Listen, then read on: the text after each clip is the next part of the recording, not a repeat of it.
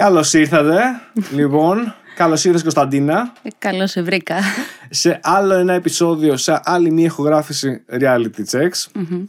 Λοιπόν, μαζί μας, ε, για όσους δεν ξέρουν από το προηγούμενο επεισόδιο, μεγάλη επιστροφή Κωνσταντίνα Αδαμοπούλου.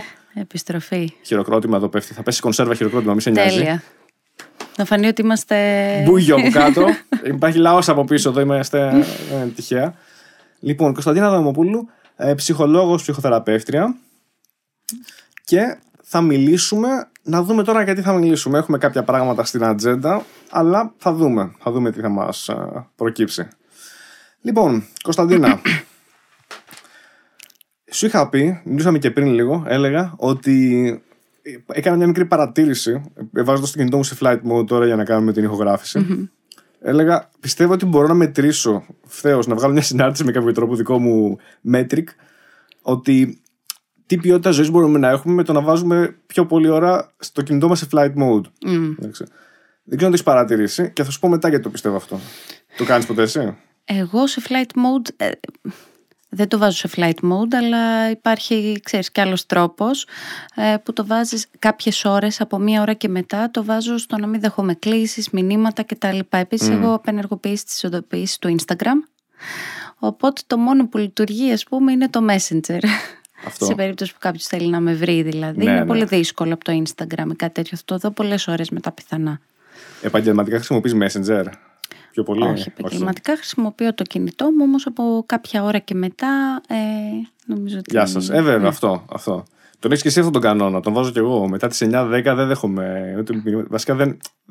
Αφήνω το κινητό τελείως. Κοίτα, εγώ γυρνάω, τελειώνω τις συνεδρίες 10. Σκληρή. Ε, να έχω το κινητό ανοιχτό τώρα και μετά τις 11-12 ε, θα το έχω μόνο σε περίπτωση που υπάρχει κάποιος ε, θεραπευόμενος ο οποίος μπορεί να είναι σε κρίση, μπορεί να υπάρχει ε, αυτοκτονικότητα, δηλαδή μόνο σε τέτοιες περιπτώσεις απαντάω ή το σηκώνω. Ή το Κατάλαβα. έχω στο κανονικό ας πούμε, αλλιώς δεν είναι. Και πάντα είναι στο θόρυβο το κινητό μου για να μην με αγχώνει. Ναι, ναι. Λοιπόν, παιδιά, δοκιμάστε να βάλετε και εσείς το κινητό σας στο θόρυβο πο- πολύ πιο συχνά. Πιστεύω ότι αλλάζει την ποιότητα ζωής. Ξέρεις γιατί το παρατήρησα. Γιατί παρατήρησα τι δραστηριότητες έκανα όταν το έβαζε flight mode. Μμ. Αν εξαιρέσει το flight mode το πραγματικό που είναι το αεροπλάνο, που πλέον μόνο εκεί δεν το βάζεις flight mode. Εκείνη μόνο εξαίρεση. Ισχύει.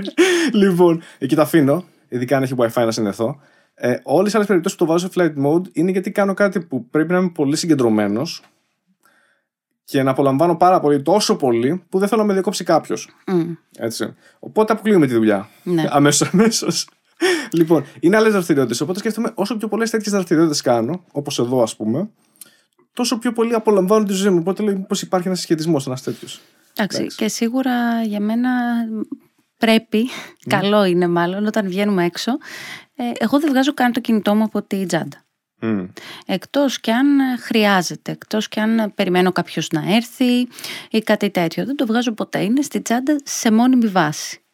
Σε ενοχλούν όλοι αυτοί, ή μάλλον πώς το ένιωσαν ξαφνικά συνειδητοποιούσες ότι πας για δείπνο, έξω φαγητό ή για καφέ με φίλους και ξαφνικά είστε όλοι πάνω από το κινητό; Ε, γιατί δεν έχει γίνει. Ναι. Ε, ξέρεις, πάντα κάνω το σχόλιο, είμαι η ενοχλητική που κάνει το σχόλιο ωραία παρέα. Αχ, τι ωραίο που περνάμε. Ξέρεις, και είναι ο καθένας στο κινητό Passive aggressive. Και, και μόλις το, το ακούνε. Έχεις δίκιο, έχεις δίκιο. Και αφήνεις το κινητό. Εγώ είμαι πολύ ναζί με αυτό. Δηλαδή, πάρα πολύ. δηλαδή, είμαι σε φάση θα δούμε ταινία, μη σε δώσει το κινητό σου. Κλασική αδερφή μου, βλέπουμε ταινία και είναι στο Instagram και είμαι και σκρολάρα και της λέω τώρα κάτσε να δούμε ταινία μαζί, οικογενειακά, έτσι ωραία να Ξέρεις, απολαύσουμε. εκεί θα σε ρωτάει full τι έγινε. Δεν θα ξέρει ποιος είναι ο ποιος. Καλά, δεν θα τολμήσει να με ρωτήσει, αλλά αν τολμούσε είναι ότι λέω τώρα, ωραία παιδιά, οικογενειακή στιγμή επιτέλους, αυτό που, είχα, που φανταζόμασταν σε- σαν διαφήμιση, να κάτσουμε έτσι μαζί λοιπόν, να δούμε μια ωραία ταινία οικογενειακά, να απολαύσουμε τη στιγμή. Ε, Και, και ειδοποιήσει να έρχονται, να δονείτε το κινητό. Α, όχι Θεέ μου. Ξέρεις, είναι μια μισή ώρα, ρε παιδί μου, δύο, δεν ξέρω πόσες ώρες θα είσαι έξω. Μπορείς να ζήσεις χωρίς αυτό. Νομίζω ότι είναι τόσο συνήθιο που αν δεν έχουμε. Μας βγάζει από τη δύσκολη θέση πολλές φορές. Ότι αν δεν έχω κάτι να πω, βγάζω το κινητό. Ναι, και ακριβώς. αρχίζω. Αντί να κοινωνικοποιηθώ, αντί να έρθω σε επαφή με τους άλλους, αντί να τους ακούσω, αντί να βρω κάτι να πω, θέματα συζήτησης, να ανοίξουμε συζήτηση, α, το αφήνω στο... εντάξει, πείτε τα, εγώ θα χαζέψω το κινητό μου. Και είναι και πολύ εθιστικό ρε. εσύ. Πάρα πολύ Πάρα εθιστικό πολύ. έτσι. Γιατί παίρνεις πάρα πολύ πληροφορία και πολύ ταχύτατη αλλαγή από τη μία στην άλλη. και αυτό νομίζω σε εθίζει πάρα πολύ. Και διάβασα μία έρευνα που έλεγε ότι και η φωτεινότητα του κινητού ε, δημιουργεί κάποιες ε, ε, έτσι, συνάψεις στον εγκέφαλό μας ε, που μας κάνει να θέλουμε να είμαστε όλο και περισσότερο. Σαν εθιστικές ας πούμε. Ναι, ναι, ναι, ναι, ναι. Μάλιστα, θα μιλήσουμε και για εθισμού λοιπόν πιθανόν. γιατί όχι, έτσι να πάμε σε πολύ έτσι φλέγοντα θέματα. Για πες μου τώρα εσύ, γιατί σου είχα πει, είχα κάποια πράγματα στο μυαλό μου που ήθελα έτσι να, να μιλησουμε Ένα από αυτά ήταν έτσι, σε σχέση με το πόσο πιστεύεις ότι μπορεί να μας έχει αφήσει ο εγκλισμός λόγω COVID, να μας έχει επηρεάσει λίγο σε κάποιο βαθμό και στη σχέση μας με τους άλλους. Αυτό το έχεις δει εσύ καθόλου; Ε, υπάρχει ε, σε σχέση με τους άλλους αλλά σε ποιο κομμάτι. Δηλαδή υπάρχουν άνθρωποι που ακόμα είναι πάρα πολύ φοβισμένοι. Υπάρχουν άνθρωποι που θα δεις ότι φοράνε τη μάσκα, ότι δεν βγαίνουν, ότι δεν πάνε σε χώρους, είναι απομονωμένοι. Επίσης άνθρωποι που έχουν τους γονείς ή πάθανε κάτι γονείς, κόλλησαν COVID, ε, μπορεί να τους άφησε κάποιο κατάλοιπο. Αυτοί οι άνθρωποι σχεδόν απομονώνονται. Mm. Σχεδόν έχουν απομονωθεί μετά τον COVID. Και εννοείται ότι υπάρχει και το κριτήριο ότι μάλλον η κριτική του ότι εγώ θα βγω και θα δω έναν άνθρωπο με μάσκα πόσο εύκολο είναι να συναναστραφώ μαζί του. Δηλαδή υπάρχει πολύ επίκριση στους ανθρώπους που φοράνε μάσκα, οπότε και από τις δύο πλευρές, ξέρεις λες, α είναι περίεργος. Μου το έχουν πει δηλαδή οι ίδιοι που φοράνε μάσκα, ότι mm. τρέπομαι να μιλήσω πούμε, σε μια γυναίκα έξω γιατί φοράω μάσκα και τι να πάω να της πω, ούτε με βλέπει ε, και θα με θεωρεί και περίεργο. Οπότε ναι. τι να πάω. Δηλαδή και στις ερωτικές σχέσεις νομίζω ότι έχει δυσκολέψει πάρα πολύ τα πράγματα. Αλλά και στην κοινωνικότητα. Είσαι ανώριμος, εγώ είμαι πιο όριμος που φοράω μάσκα, εσύ δεν ξέρεις τι σου γίνεται. Ε, πολλά, πολλές φοβίες. Έχουμε, έχουμε πολύ την τάση να διχαζόμαστε γενικά, μας αρέσει. Και σαν λαός και σαν γενικότερο ανθρώπινο είδος. Οπότε τέτοιες αφορμές ε, τις λατρεύουμε. Έτσι, τίποτα. Να παίρνουμε στρατόπεδα. Αλλά εντάξει, αναφορικά με αυτό, okay, αυτό είναι ένα κομμάτι που βλέπουμε, που είναι και εμφανές κομμάτια που δεν είναι τόσο εμφάνι. Παράδειγμα, δηλαδή, πιστεύεις ότι υπήρξε κάποιο είδους, δεν ξέρω τι, επίδραση μετά από τόσο εγκλισμό και που αναγκαστήκαμε να περιοριστούμε πάρα πολύ εσωτερικά, το οποίο με κάποιο τρόπο έχει και επίδραση στις σχέσεις μας με τους άλλους λίγο πιο... με σχέσεις που είχαμε από πριν. Όχι σε καινούργιες σχέσεις απαραίτητα, με σχέσεις που είχαμε πριν. Ή πιστεύεις ότι τελικά αυτό το ψιλοξεπεράσαμε στη σταδιακά και είμαστε OK τώρα; Κοίταξε να δεις, νομίζω ότι πολλά ζευγάρια χώρισαν, Μάλιστα. πολλές παρέες έσπασαν, αλλά και πολλές σχέσεις δημιουργήθηκαν και πολλές σχέσεις ε, φιλικές ήρθαν πιο κοντά. Οπότε, ξέρεις, πάρα πολλές φορές ακούω και στην τηλεόραση πάρα πολύ έτσι έναν τρόμο ότι οι άνθρωποι μετά τον COVID μας έχει αφήσει κατάλοιπα, εννοείται ότι μας έχει αφήσει, αλλά δεν υπάρχει μόνο αυτή η πλευρά. Και αυτό είναι το λάθος που κάνουμε γενικότερα οι άνθρωποι, ότι βλέπουμε πάντα τη μία πλευρά και δεν μπορούμε να δούμε σφαιρικά και άλλες πλευρές. Ε, δηλαδή άνθησαν μαγαζιά, έκλεισαν πολλά, ναι, αλλά ε, τα e-shop γίνανε, έγινε χαμός. Άνθρωποι που δεν είχαν πριν δουλειά ξαφνικά απέκτησαν δουλειά. Ε, τώρα, σε ό,τι αφορά τις σχέσεις που είχαμε από πριν, ε, νομίζω ότι πολλές σχέσεις διακόπηκαν και δικαίως, γιατί ε, δεν είχαμε έρθει ποτέ τόσο κοντά. Και ξέρεις, η εγκύτητα και η οικειότητα μπορεί να φέρει και φοβερό φόβο. Ε, μπορεί να φέρει τριβές, πράγματα τα οποία δεν είχαμε καν σκεφτεί ότι μπορεί να συμβαίνουν με τους ανθρώπους γύρω μας. Οπότε σίγουρα έχει επηρεάσει. Ναι, βέβαια, βέβαια. Αλλά δεν είναι μόνο αυτό, δηλαδή ξέρεις, έχω βαρεθεί να ακούω το πόσο κακό μας έχει κάνει. Είναι ένα συλλογικό τραύμα ο COVID. Ε, μας έχει αφήσει κατάλοιπα και όχι μόνο στις σχέσεις μας, αλλά ε, και ψυχικά, εσωτερικά στον καθένα μας και σε όλους μαζί. Αυτό θέλω να ε, πω. Συλλογικά. Mm. Ε, όμως, σαν να το επεκτείνουμε αυτό. Σαν να λέμε ότι είναι μόνο αυτό ε, και ότι μένουμε καθυλωμένοι σε αυτό και δεν μπορούμε να προχωρήσουμε. Πάντα πρέπει να βλέπουμε, οκέι, πάμε στο επόμενο βήμα. Ναι, αυτό είναι αυτό.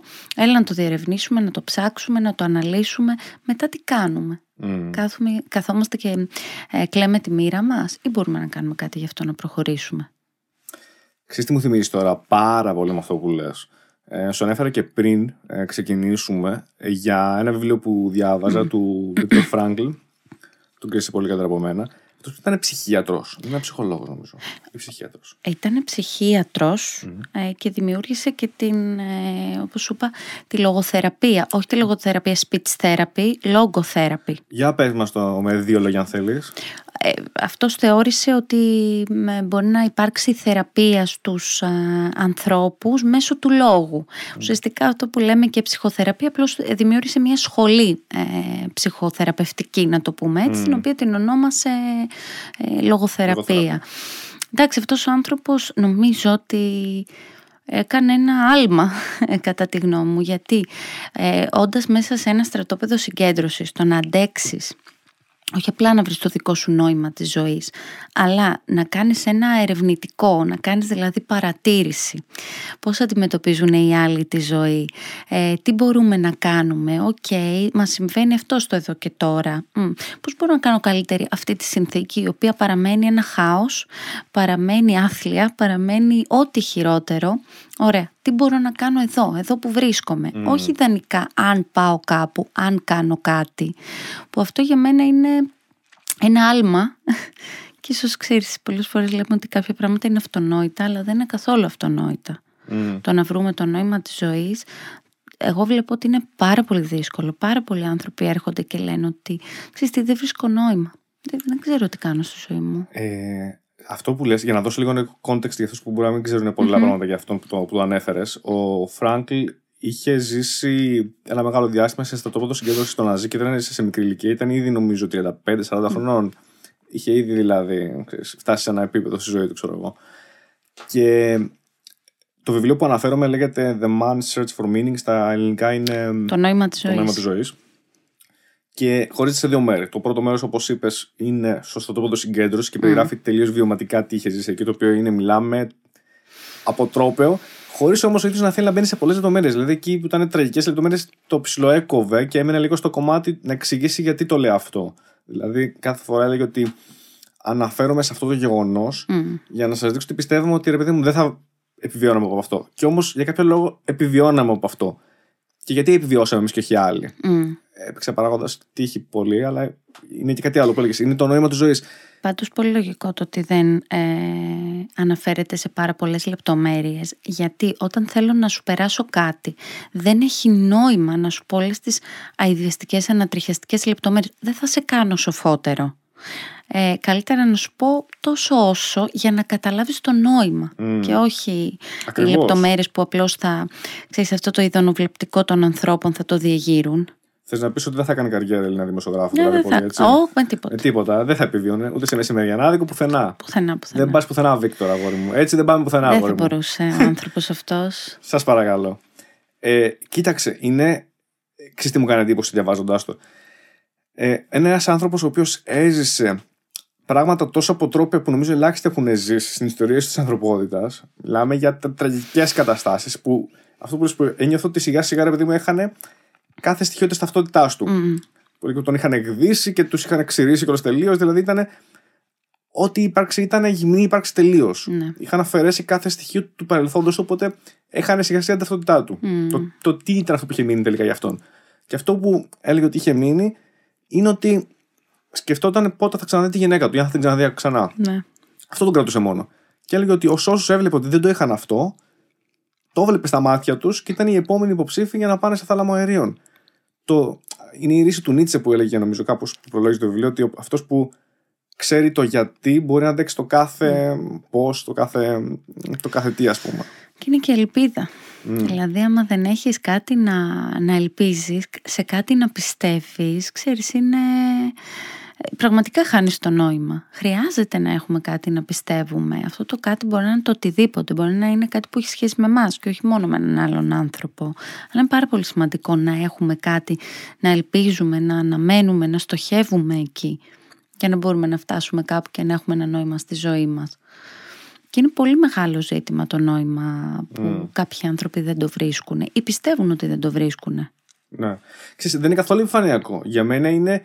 Μου άλλαξε όλο μου τον τρόπο που σκεφτόμουν για τη ζωή όταν το συνειδητοποίησα αυτό. Τι πράγμα, ότι. Ποιος είναι ο σκοπός τη ζωής, Να είμαι ευτυχισμένο, να κυνηγάω την ευτυχία της απολαυστικέ στιγμές. Όχι. Όταν κάποιος μου είπε ότι δεν είναι αυτός ο σκοπός και μου λέει ότι ο σκοπός είναι να βρεις κάτι που όσο δύσκολα και να γίνουν τα πράγματα μελλοντικά, εσύ να θες να συνεχίσεις. Αυτό το κάτι τι είναι, αυτό που λέμε το νόημα δηλαδή. Αν το βρεις αυτό που σε κάνει κάθε μέρα να θες να ξυπνήσεις από το κρεβάτι να σηκωθείς, ό,τι και να γίνεται γύρω σου, αυτό είναι που θα σε κάνει να, να προχωρήσεις. Και αυτό μου άλλαξε τελείως τον, τον τρόπο που σκεφτόμουν. Εγώ σκεφτόμουν, ωραία, πώς θα περάσω καλά, απλά, ναι. ξέρεις. Είναι φοβερό. Είναι, άμα το πιάσεις, είναι πραγματικά φοβερό. Είναι φοβερά συγκλονιστικό. Ακόμα όμως και το πώς θα περάσω καλά. Ξέρεις, είναι πολύ γενικό. Mm. Θέλω να είμαι χαρούμενος. Okay. Okay. Αν δεν διερευνήσεις, τι σημαίνει το είμαι χαρούμενος. Mm. Δηλαδή, αν δεν διερευνήσεις βαθιά τι σημαίνει αυτός ο στόχος και είναι πάντα τόσο γενικός, δεν μπορείς να ε, οδηγήσει προς τα εκεί. Πώς θα οδηγηθείς αν να είχαμε να λέγαμε, είμαι, θέλω να είμαι χαρούμενος. Okay, okay, τι είναι χαρούμενος για σένα, τι είναι για μένα, τι χρειάζεσαι εσύ για να είσαι χαρούμενος, τι χρειάζομαι εγώ. Σε όλη μας τη ζωή θα χρειαζόμαστε τα ίδια πράγματα για να είμαστε χαρούμενοι. Γιατί στα 20 μπορεί να είμαστε χαρούμενοι επειδή βγαίνουμε κάθε μέρα και πίνουμε και κλεντάμε με τους φίλους μας. Το ίδιο θα είναι στα 60. Μπορεί να είναι το ίδιο, ναι.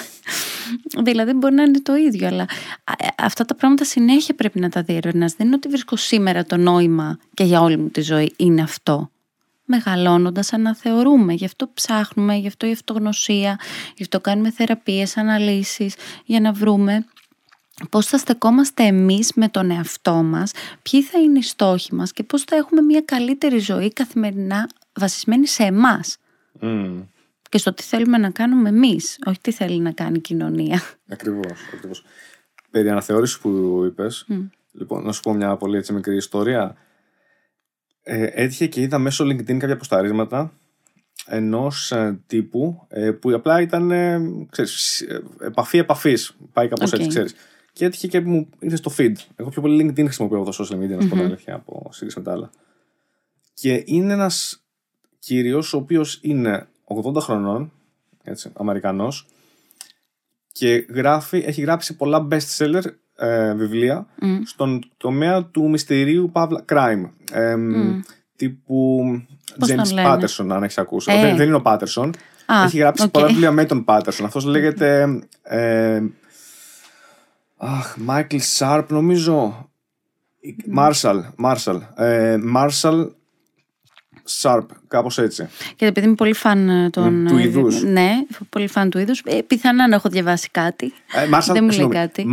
Marshall Carp. K-A-R-P. Marshall Carp. Και η αλήθεια είναι δεν θυμάμαι πολύ τους συγγραφείς, να σου είμαι ειλικρινής, αλλά. Δεν είναι ο Πασίγνωστο, δεν είναι τύπου Steven King κτλ. Έτσι.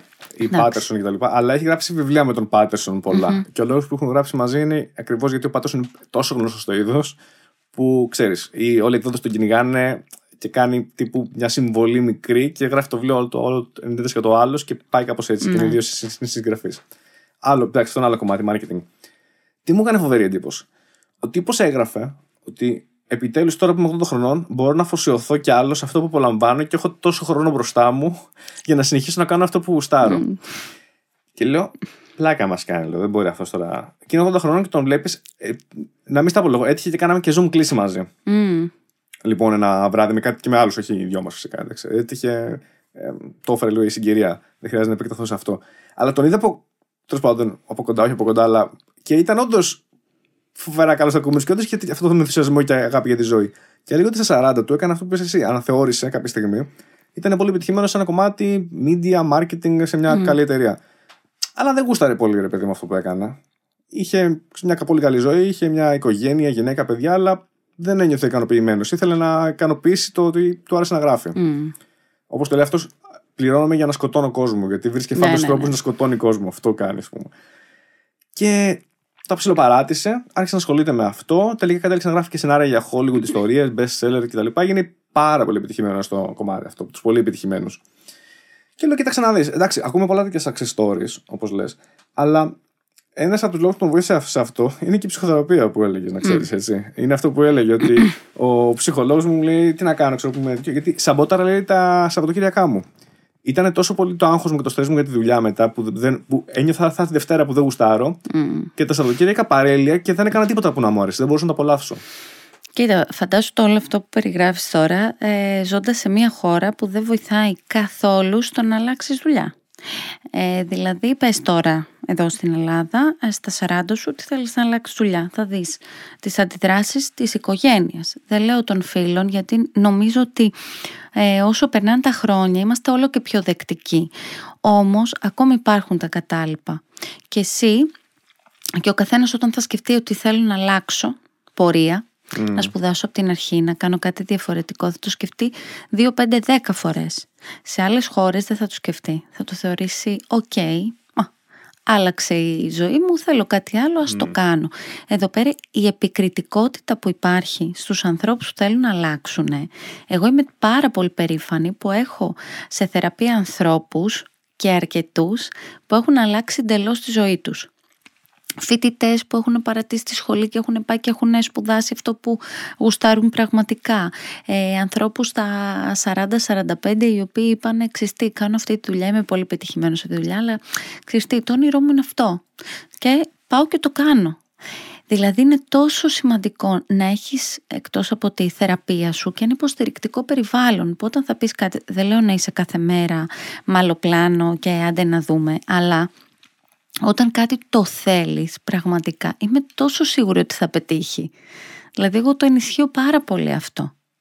Το θεωρώ πάρα πολύ σημαντικό και να έχεις στη ζωή σου ανθρώπους, φίλους, οικογένεια, συντρόφους που σε στηρίζουν σε όλο αυτό σε όλη αυτή την προσπάθεια και δεν σου λέει μείνε εκεί με τη δουλίτσα σου, με το αυτό σου, έλα μωρέ μια χαρά είσαι, δεν χρειάζεται τώρα. Γιατί να είσαι ευτυχισμένος στη δουλειά σου, δηλαδή αυτό σου λέει, γιατί να, να χαίρεσαι. και στη ζωή σου έτσι, όχι μόνο στη δουλειά σου. Ναι. Η δουλειά είναι σημαντικό κομμάτι της ζωής, δεν είναι minor μικρό. Είναι πάρα πολλές ώρες από τη ζωή μας η δουλειά μας. Γιατί να μην κάνω αυτό που γουστάρω, δηλαδή εγώ το βλέπω από τον εαυτό μου. Εγώ αυτή τη δουλειά τη γουστάρω απερίγραπτα. Μ' αρέσει πάρα πολύ. Ε, δηλαδή δεν ξυπνάω με το γαμότο. Ναι.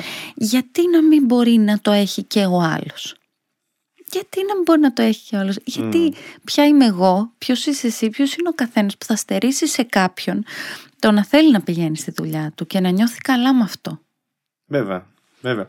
Την ευκαιρία για μια καλύτερη ζωή και ξέρεις τελικά σαν ανθρωπότητα αυτό ακριβώς πρέπει να το στηρίζουμε. Για ποιο λόγο; Αν ο άλλος είναι καλός σε όποια δουλειά κάνει, δεν θα μας ωφελήσει και εμάς τελικά στην πορεία όλους. Δηλαδή, ένας καλός ψυχολόγος δεν ωφελεί την κοινωνία πάρα πολύ. Μόνο σε οτιδήποτε. Τι να σου πω, ένας άνθρωπος που έχει ε, κάψα να φτιάχνει καφέδες δεν ναι. ωφελεί τη, την κοινωνία. εμένα προσωπικά πάρα πολύ. Και τον οποιονδήποτε. και αυτός ξυπνάει χαρούμενος, θα πάει με, με καλή διάθεση αν δεν κάνεις αυτό που θέλεις, δηλαδή πραγματικά θα χάσεις το νόημα.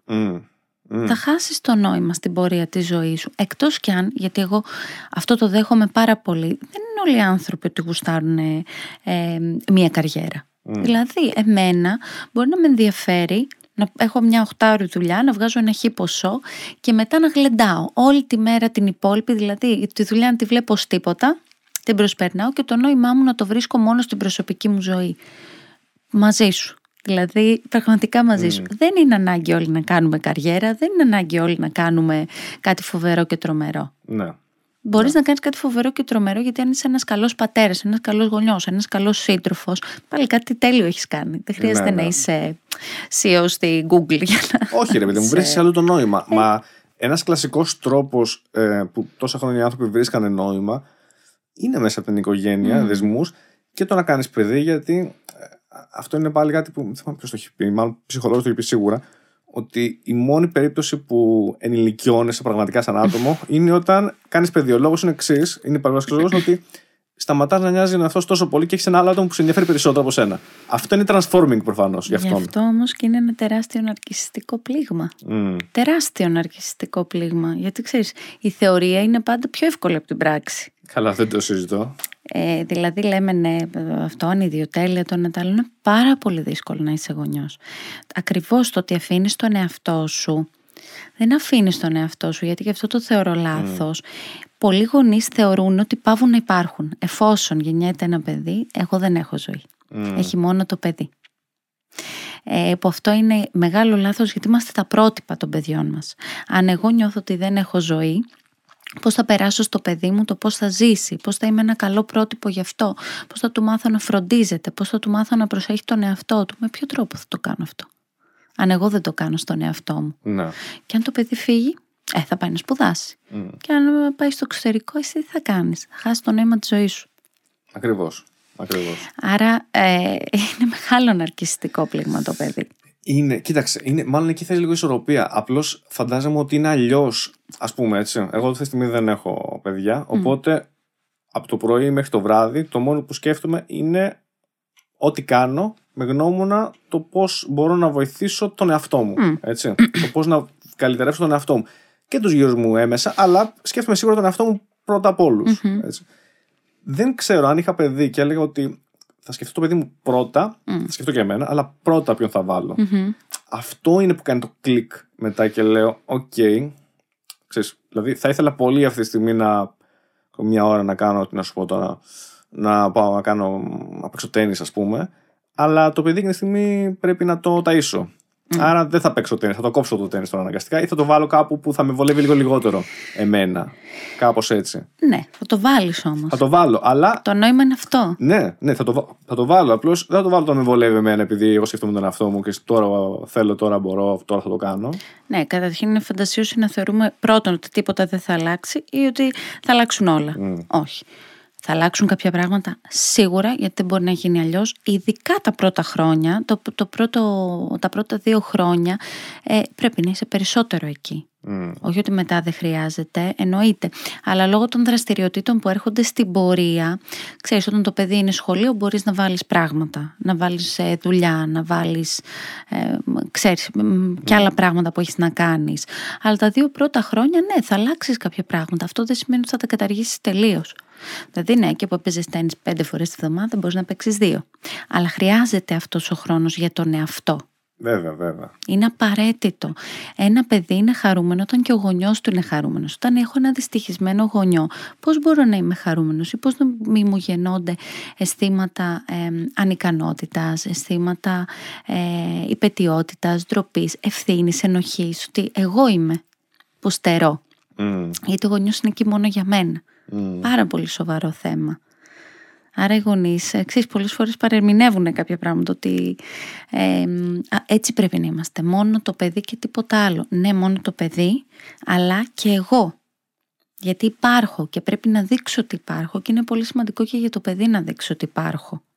Βέβαια. Γιατί βλέπει και ένα πρότυπο, ρε, Δηλαδή το παιδί σου ταυτόχρονα, ενώ, ενώ το φροντίζεις, του πάρει ένα πρότυπο τι πρότυπο θες να βλέπει το παιδί. Mm. Κάποιο ο οποίος τελικά είναι τελείως. Ε, δεν έχει ζωή ή κάποιος που έχει και μια πολύ ωραία ζωή, απολαμβάνει πράγματα κτλ.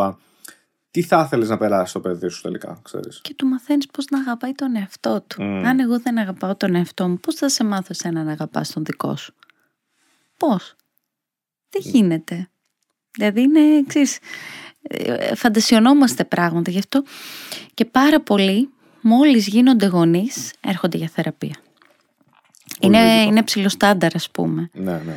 Ειδικά οι άντρες το βλέπω πάρα πολύ ότι αναθεωρούν πάρα πολλά πράγματα όταν γίνονται ε, γονείς. Mm. Εντάξει. Ε, φυσιολογικό δεν είναι. Καλό δεν είναι αυτό. Εννοείται ότι είναι φυσιολογικό. Γιατί πια είναι αυτό που λες ότι τώρα έχω την ευθύνη κάποιου άλλου. Mm. Το να ζω εγώ με τα τραύματά μου ε, και να τραυματίζομαι συνέχεια και να ε, κάνω λάθη και, και, και επηρεάζει μόνο εμένα. Όταν έρθει ένα παιδί δεν επηρεάζει μόνο εμένα. Ναι. Επηρεάζει και αυτό. Βέβαια. Οπότε αν δεν τα επιλύσω, πώς θα είμαι ένας καλός γονιός για το παιδί μου. Και θεραπείες ζεύγους και όλοι οι άνθρωποι τέλος πάντων προσπαθούν να βοηθήσουν τους εαυτούς τους. Να σε ρωτήσω εσύ τώρα πάνω έτσι στο ευρύτερο κομμάτι σε αυτό. Τι θέλω να πω. Κάτι άλλο που παρατήρησα έτσι εγώ ε, μέσω COVID θέλω να μου πεις αν το έχεις δει και εσύ καθόλου. Τελείως εμπειρικά αυτό. Δεν έχω καθόλου να το στήριξω αυτό που λέω, απλώς αυτό που είδα. Είδα ότι πάρα πολλοί ε, και μέσα στον COVID και αργότερα ε, πήραν κάποιο κατοικίδιο αν δεν είχαν ήδη. Mm. Εντάξει, και όχι μόνο για τον λόγο του ότι εντάξει, αλλά για να τον παίρνω να βγαίνω έξω, βόλτα να έχω δικαιολογία, αλλά γιατί πολλοί που δεν, είχαν, δεν συγκατοικούσαν με κάποιον ή δεν είχαν σύντροφο ή μένανε μόνοι τους, ε, τους έλειπε αυτή η σύνδεση με κάποιον. Mm. Έτσι. Θεωρείς ότι πρώτον, ότι οι σχέσεις λίγο σε αυτή την σύγχρονη εποχή που ζούμε έτσι, είναι λίγο πιο, έχουν δυσκολέψει. Ε, βρίσκουμε, αυτό το είχαμε πει λίγο με τον Μάικιος, βρίσκουμε λίγο κάποιοι Πώς να σου το πω, εύκολη αγάπη σε κατοικίδια, πιο εύκολη από ότι με έναν άνθρωπο. Γιατί με έναν άνθρωπο πρέπει να προσπαθήσεις. Πρέπει να τον mm. τρώσει τη μάπα όλη μέρα, ας πούμε, δεν είναι απλό πράγμα. Ενώ ο σκύλος, ό,τι και να του κάνω π.χ. θα με αγαπήσει. Και θα mm. παίρνω την αγάπη μου εγώ. Πόσο ναρκιστικό και αυτό. Ναι, το, το... Ανιδιοτέλεια του. ναι, θέλω τόσο, τόσο πολύ την ανιδιοτέλεια του, του σκύλου που δεν μπορώ να αντέξω. Ξέρεις το ότι υπάρχουν και άνθρωποι που είναι ξεχωριστά ναι. αντικείμενα. Ξεχωριστά... Με δικά τους θέλω, mm. με δικές τους ανάγκες. Το λέγαμε τα McDonald's της αγάπης. Yeah. Πώς όταν βαριέσαι και δεν θες επειδή να μαγειρέψεις να πας να πάρεις καλά υλικά φρέσκα, να αφιερώσεις ώρες να μαγειρέψεις mm. κτλ. Θα πάω παραγγείλω, φέρω μου. Το, το έχεις δει αυτό. Ε, το ότι οι σχέσεις έχουν δυσκολέψει, έχουν δυσκολέψει ναι. πάρα πολύ. Μπράβο.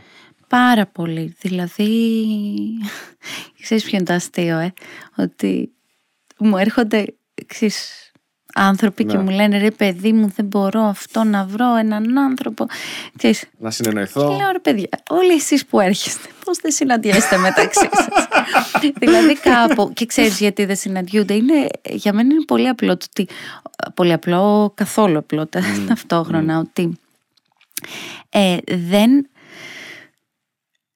αν δεν δουλέψω με τον εαυτό μου μόνιμα θα βρίσκω ανθρώπους που μου κάνουν trigger τα τραύματά μου και θα μένω με αυτούς. Δεν μπορώ να εκτιμήσω έναν άνθρωπο που έχει, που είναι ειλικρινής, μπορώ να τον εμπιστευτώ, που νιώθω ασφάλεια μαζί του, που νιώθω εγκύτητα, που που που. Όταν έχω κακοποιητικούς γονείς, αδιάφορους γονείς, γονείς που δεν με έχουν μάθει να αγαπώ τον εαυτό μου. Όλα αυτά τα πράγματα για να τα ξεπεράσω πρέπει να δουλέψω με τον εαυτό μου. Mm. για να μπορέσω να βρω ανθρώπους και να μείνω μαζί τους, να μην φοβάμαι, ξέρεις, ε, ειδικά, ειδικά η δικιά μας η γενιά και οι ε, μεγαλύτεροι φοβούνται πάρα πολύ την εγκύτητα και τα μικρότερα παιδιά τη φοβούνται, εμείς φοβόμαστε ότι θα καταστραφούμε. Mm. Ε, μέσα σε μια σχέση γιατί οι γονείς μας μπορεί να ήταν αδιάφοροι γιατί οι γονείς μας έχουμε μάθει την αγάπη με έναν τρόπο που πληγώνει πολύ και σήμερα οι γονείς δουλεύουν πάρα πολύ. Τα παιδιά λίγο ε, μεγαλώνουν στον αυτόματο. Mm. Είναι πάρα πολύ δύσκολες οι σχέσεις και ο κόσμος έχει γίνει και πολύ εγωιστής. Πάρα Αυτό που είπες, καλύτερα να πάρω ένα σκυλάκι, mm. να με αγαπάει ανιδιοτελώς, ε, να μην δεσμευτώ και πάρα πολύ, γιατί θέλει τώρα μια βολτίτσα το πρωί, μία το βράδυ και γκαλίτσες. Μπράβο. Σιγά το, τη δυσκολία. Ενώ με έναν άνθρωπο θα πρέπει και εσύ να βάλεις όρια, να βάλεις τα δικά σου θέλω, να διαπραγματευτείς, να κάνεις τα δικά σου θέλω λίγο πίσω. Ε, υπάρχουν πάρα πολλές ε, δυσκολίες. Πας στο άγνωστο με έναν άλλον άνθρωπο. Και έχεις να διαχειριστείς, και με το θέμα, όσοι έχουν συγκατοικήσει το έχουν δει. Ε, πρέπει να διαχειριστείς όχι μόνο το δικό σου το δράμα, αλλά και το δράμα του άλλου. Το δράμα, ξέρεις, εισαγωγικά. Το, το δράμα, καλά. Ναι, ναι, το ξέρεις, το τραύμα όπως θες πες το, όλα αυτά μαζί και είναι λίγο δύσκολο. Δηλαδή δεν είναι ότι απαραίτητα θα βρίσκεις την ηρεμία όποτε θες εσύ, όπως όταν είσαι μόνος σου με ένα mm. σκύλο ή με ένα άλλο κατοικίδιο που μπορεί να βρεις την ηρεμία σχεδόν όποτε θέλεις όταν είσαι μόνος mm-hmm. Αν εσύ εκείνη τη στιγμή έχεις ανάγκη την ηρεμία, αλλά ο άλλος έχει όρεξη, όχι για κακούς λόγους, να σου εκφράσει κάτι, mm. ένα παράπονο, mm. μια δική σου αυλεψία, οτιδήποτε. Και πρέπει να το, να το διαχειριστείς εκείνη τη στιγμή. Ε, είναι λίγο. Ε, πρέπει να είσαι συνεχώς σε μια κατάσταση, ξέρεις, ενεργή σε μια κατάσταση ότι είμαι έτοιμος να μπω σε αυτό, να ε, έρθω κοντά σου, να συνδεθώ μαζί σου. Όχι να σε αφήσω στο δικό σου δράμα, εγώ στο δικό μου το δράμα και μένουμε, ξέρεις έτσι. Άρα να έχουμε χώρο και για τις ανάγκες του άλλου. Ακριβώς. Αλλά και για τις δικές μας, γιατί εκεί που λες ε, βάζουμε και εμείς το όριό μας. Δηλαδή αν εγώ πράγματι ε, ζω το δράμα μου, έχω γυρίσει από τη δουλειά και δεν είμαι καλά ε, και όλος έχει όρεξη να συζητήσουμε κάτι σοβαρό, μπορώ να βάλω το όριό μου και να πω ότι ξέρεις τι, εγώ σήμερα δεν μπορώ να κάνουμε αυτή τη συζήτηση, θέλεις να την κάνουμε καλύτερα αύριο που θα είμαι πιο ξεκούραστος. Και αυτό είναι ένα όριο που βάζω και βοηθάω τη σχέση. Δεν είναι ότι αποκλείω το να μιλήσουμε, mm. αλλά αν δεν είμαι σε κατάσταση η κουβέντα θα πάει. Βέβαια. Ε, το πολύ πολύ θα τσακωθούμε. Βέβαια, ναι. Γιατί εγώ είμαι κουρασμένη, δεν θέλω να σε ακούσω, mm. δεν θέλω να μπω στη διαδικασία της συζήτησης. Οπότε το να ακούσω τον εαυτό μου, αλλά και να μπορέσω, γιατί αυτό είναι πολύ δύσκολο, να το εκφράσω σε εσένα, mm. είναι πάρα πολύ σημαντικό για μία σχέση. Και ο κόσμος δεν έχει μάθει να μιλάει. Δεν έχει μάθει να μιλάει. Δηλαδή είναι φοβερό αυτό. Να λέει, ξέρεις, πολλές φορές λέω σε θεραπεία Πώς και δεν είπες ότι ξέρεις τι, δεν θέλω να το συζητήσουμε τώρα, το συζητήσουμε αύριο. Α, το σκέφτηκα καθόλου. Ή γιατί, ξέρω εγώ, μου είπαν να με πληρώνουν 200 ευρώ τις 8 ώρες. Και λέω, okay, okay, πώς και δεν πήρες λίγο χρόνο. Δεν σκέφτηκα καν ότι μπορώ να πω ότι να πάρω λίγο χρόνο. Καθόλου δηλαδή, ξέρεις το αυτονόητο, που δεν είναι καθόλου αυτονόητο τελικά. Ακριβώς. Να εκφραζόμαστε, να παίρνουμε το χρόνο μας, να μπορούμε να επεξεργαστούμε την πληροφορία και να μπορούμε να επικοινωνούμε με τον άλλον. Ότι εγώ δεν θέλω αυτό, εγώ θέλω αυτό. Okay, okay, εσύ θες κάτι άλλο, πάμε να το δούμε. Μπορούμε να το δουλέψουμε και να πορευτούμε ή όχι. Ακριβώς. Ακριβώς. Απλώς είναι ρε ξέρεις τι. Είναι λίγο δυσδιάκριτα και λίγο μετά υποκειμενικά κάποια πράγματα. Παράδειγμα, εγώ που μπορώ να σου πω, ξέρεις τι, έχω αυτές τις ανάγκες. Mm. Και ποιος ορίζει τις ανάγκες μου, εγώ. Ναι. εγώ ο άλλος μπορεί να μου πει, ναι, αλλά εγώ δεν το δέχομαι ότι αυτές είναι οι δικές σου ανάγκες και είναι, θα έπρεπε να είναι έτσι, γιατί μπορεί να είναι υπερβολικές οι δικές σου απαιτήσεις, ας πούμε. Παράδειγμα. Ναι. Λέω ότι έχω κι εγώ άλλες ανάγκες. Επίσης φέρνω κι εγώ στο τραπέζι. Να τις βρούμε. Η, η όλη, ποιος ορίζει τι είναι πραγματική ανάγκη και ποιος ορίζει ότι απλά αυτό είναι ένα θέλω δικό μου που θα μπορούσα και να το αφήσω στην άκρη.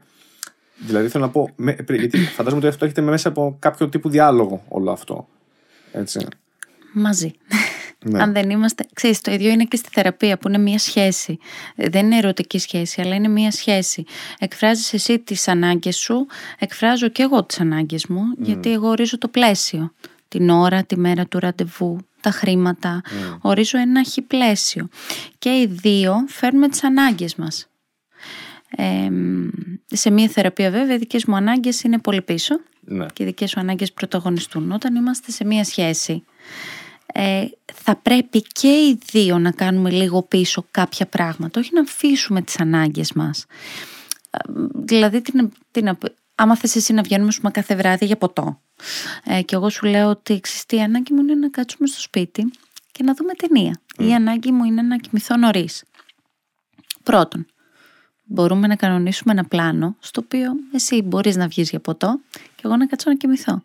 Δεύτερον, ε, μπορούμε να πούμε ότι μέσα στην εβδομάδα ε, θα βγαίνουμε αλλά θα καθόμαστε και στο σπίτι. Άρα ικανοποιούνται οι ανάγκες και των δύο. Εκεί έρχεται η υπερβολή, το ότι το θέλ, τα θέλω όλα όπως τα θέλω. Εκεί είναι που, που χάνουμε την μπάλα πολλές φορές και λέμε «Α, αυτή είναι η ανάγκη μου». Ναι, αλλά αν θέλεις να συνδεθείς με έναν άλλον άνθρωπο, δεν μπορείς να ζεις, όπως είπαμε και για το παιδί, δεν μπορούμε να ζούμε σαν να είμαστε μόνοι μας όταν δεν είμαστε μόνοι μας. Όταν κάνουμε μια σχέση, όταν κάνουμε ένα παιδί, όταν παίρνουμε ακόμα και ένα σκυλί, αλλάζουν κάποια πράγματα. Το πρωί θα πάω βόλτα με το σκυλί.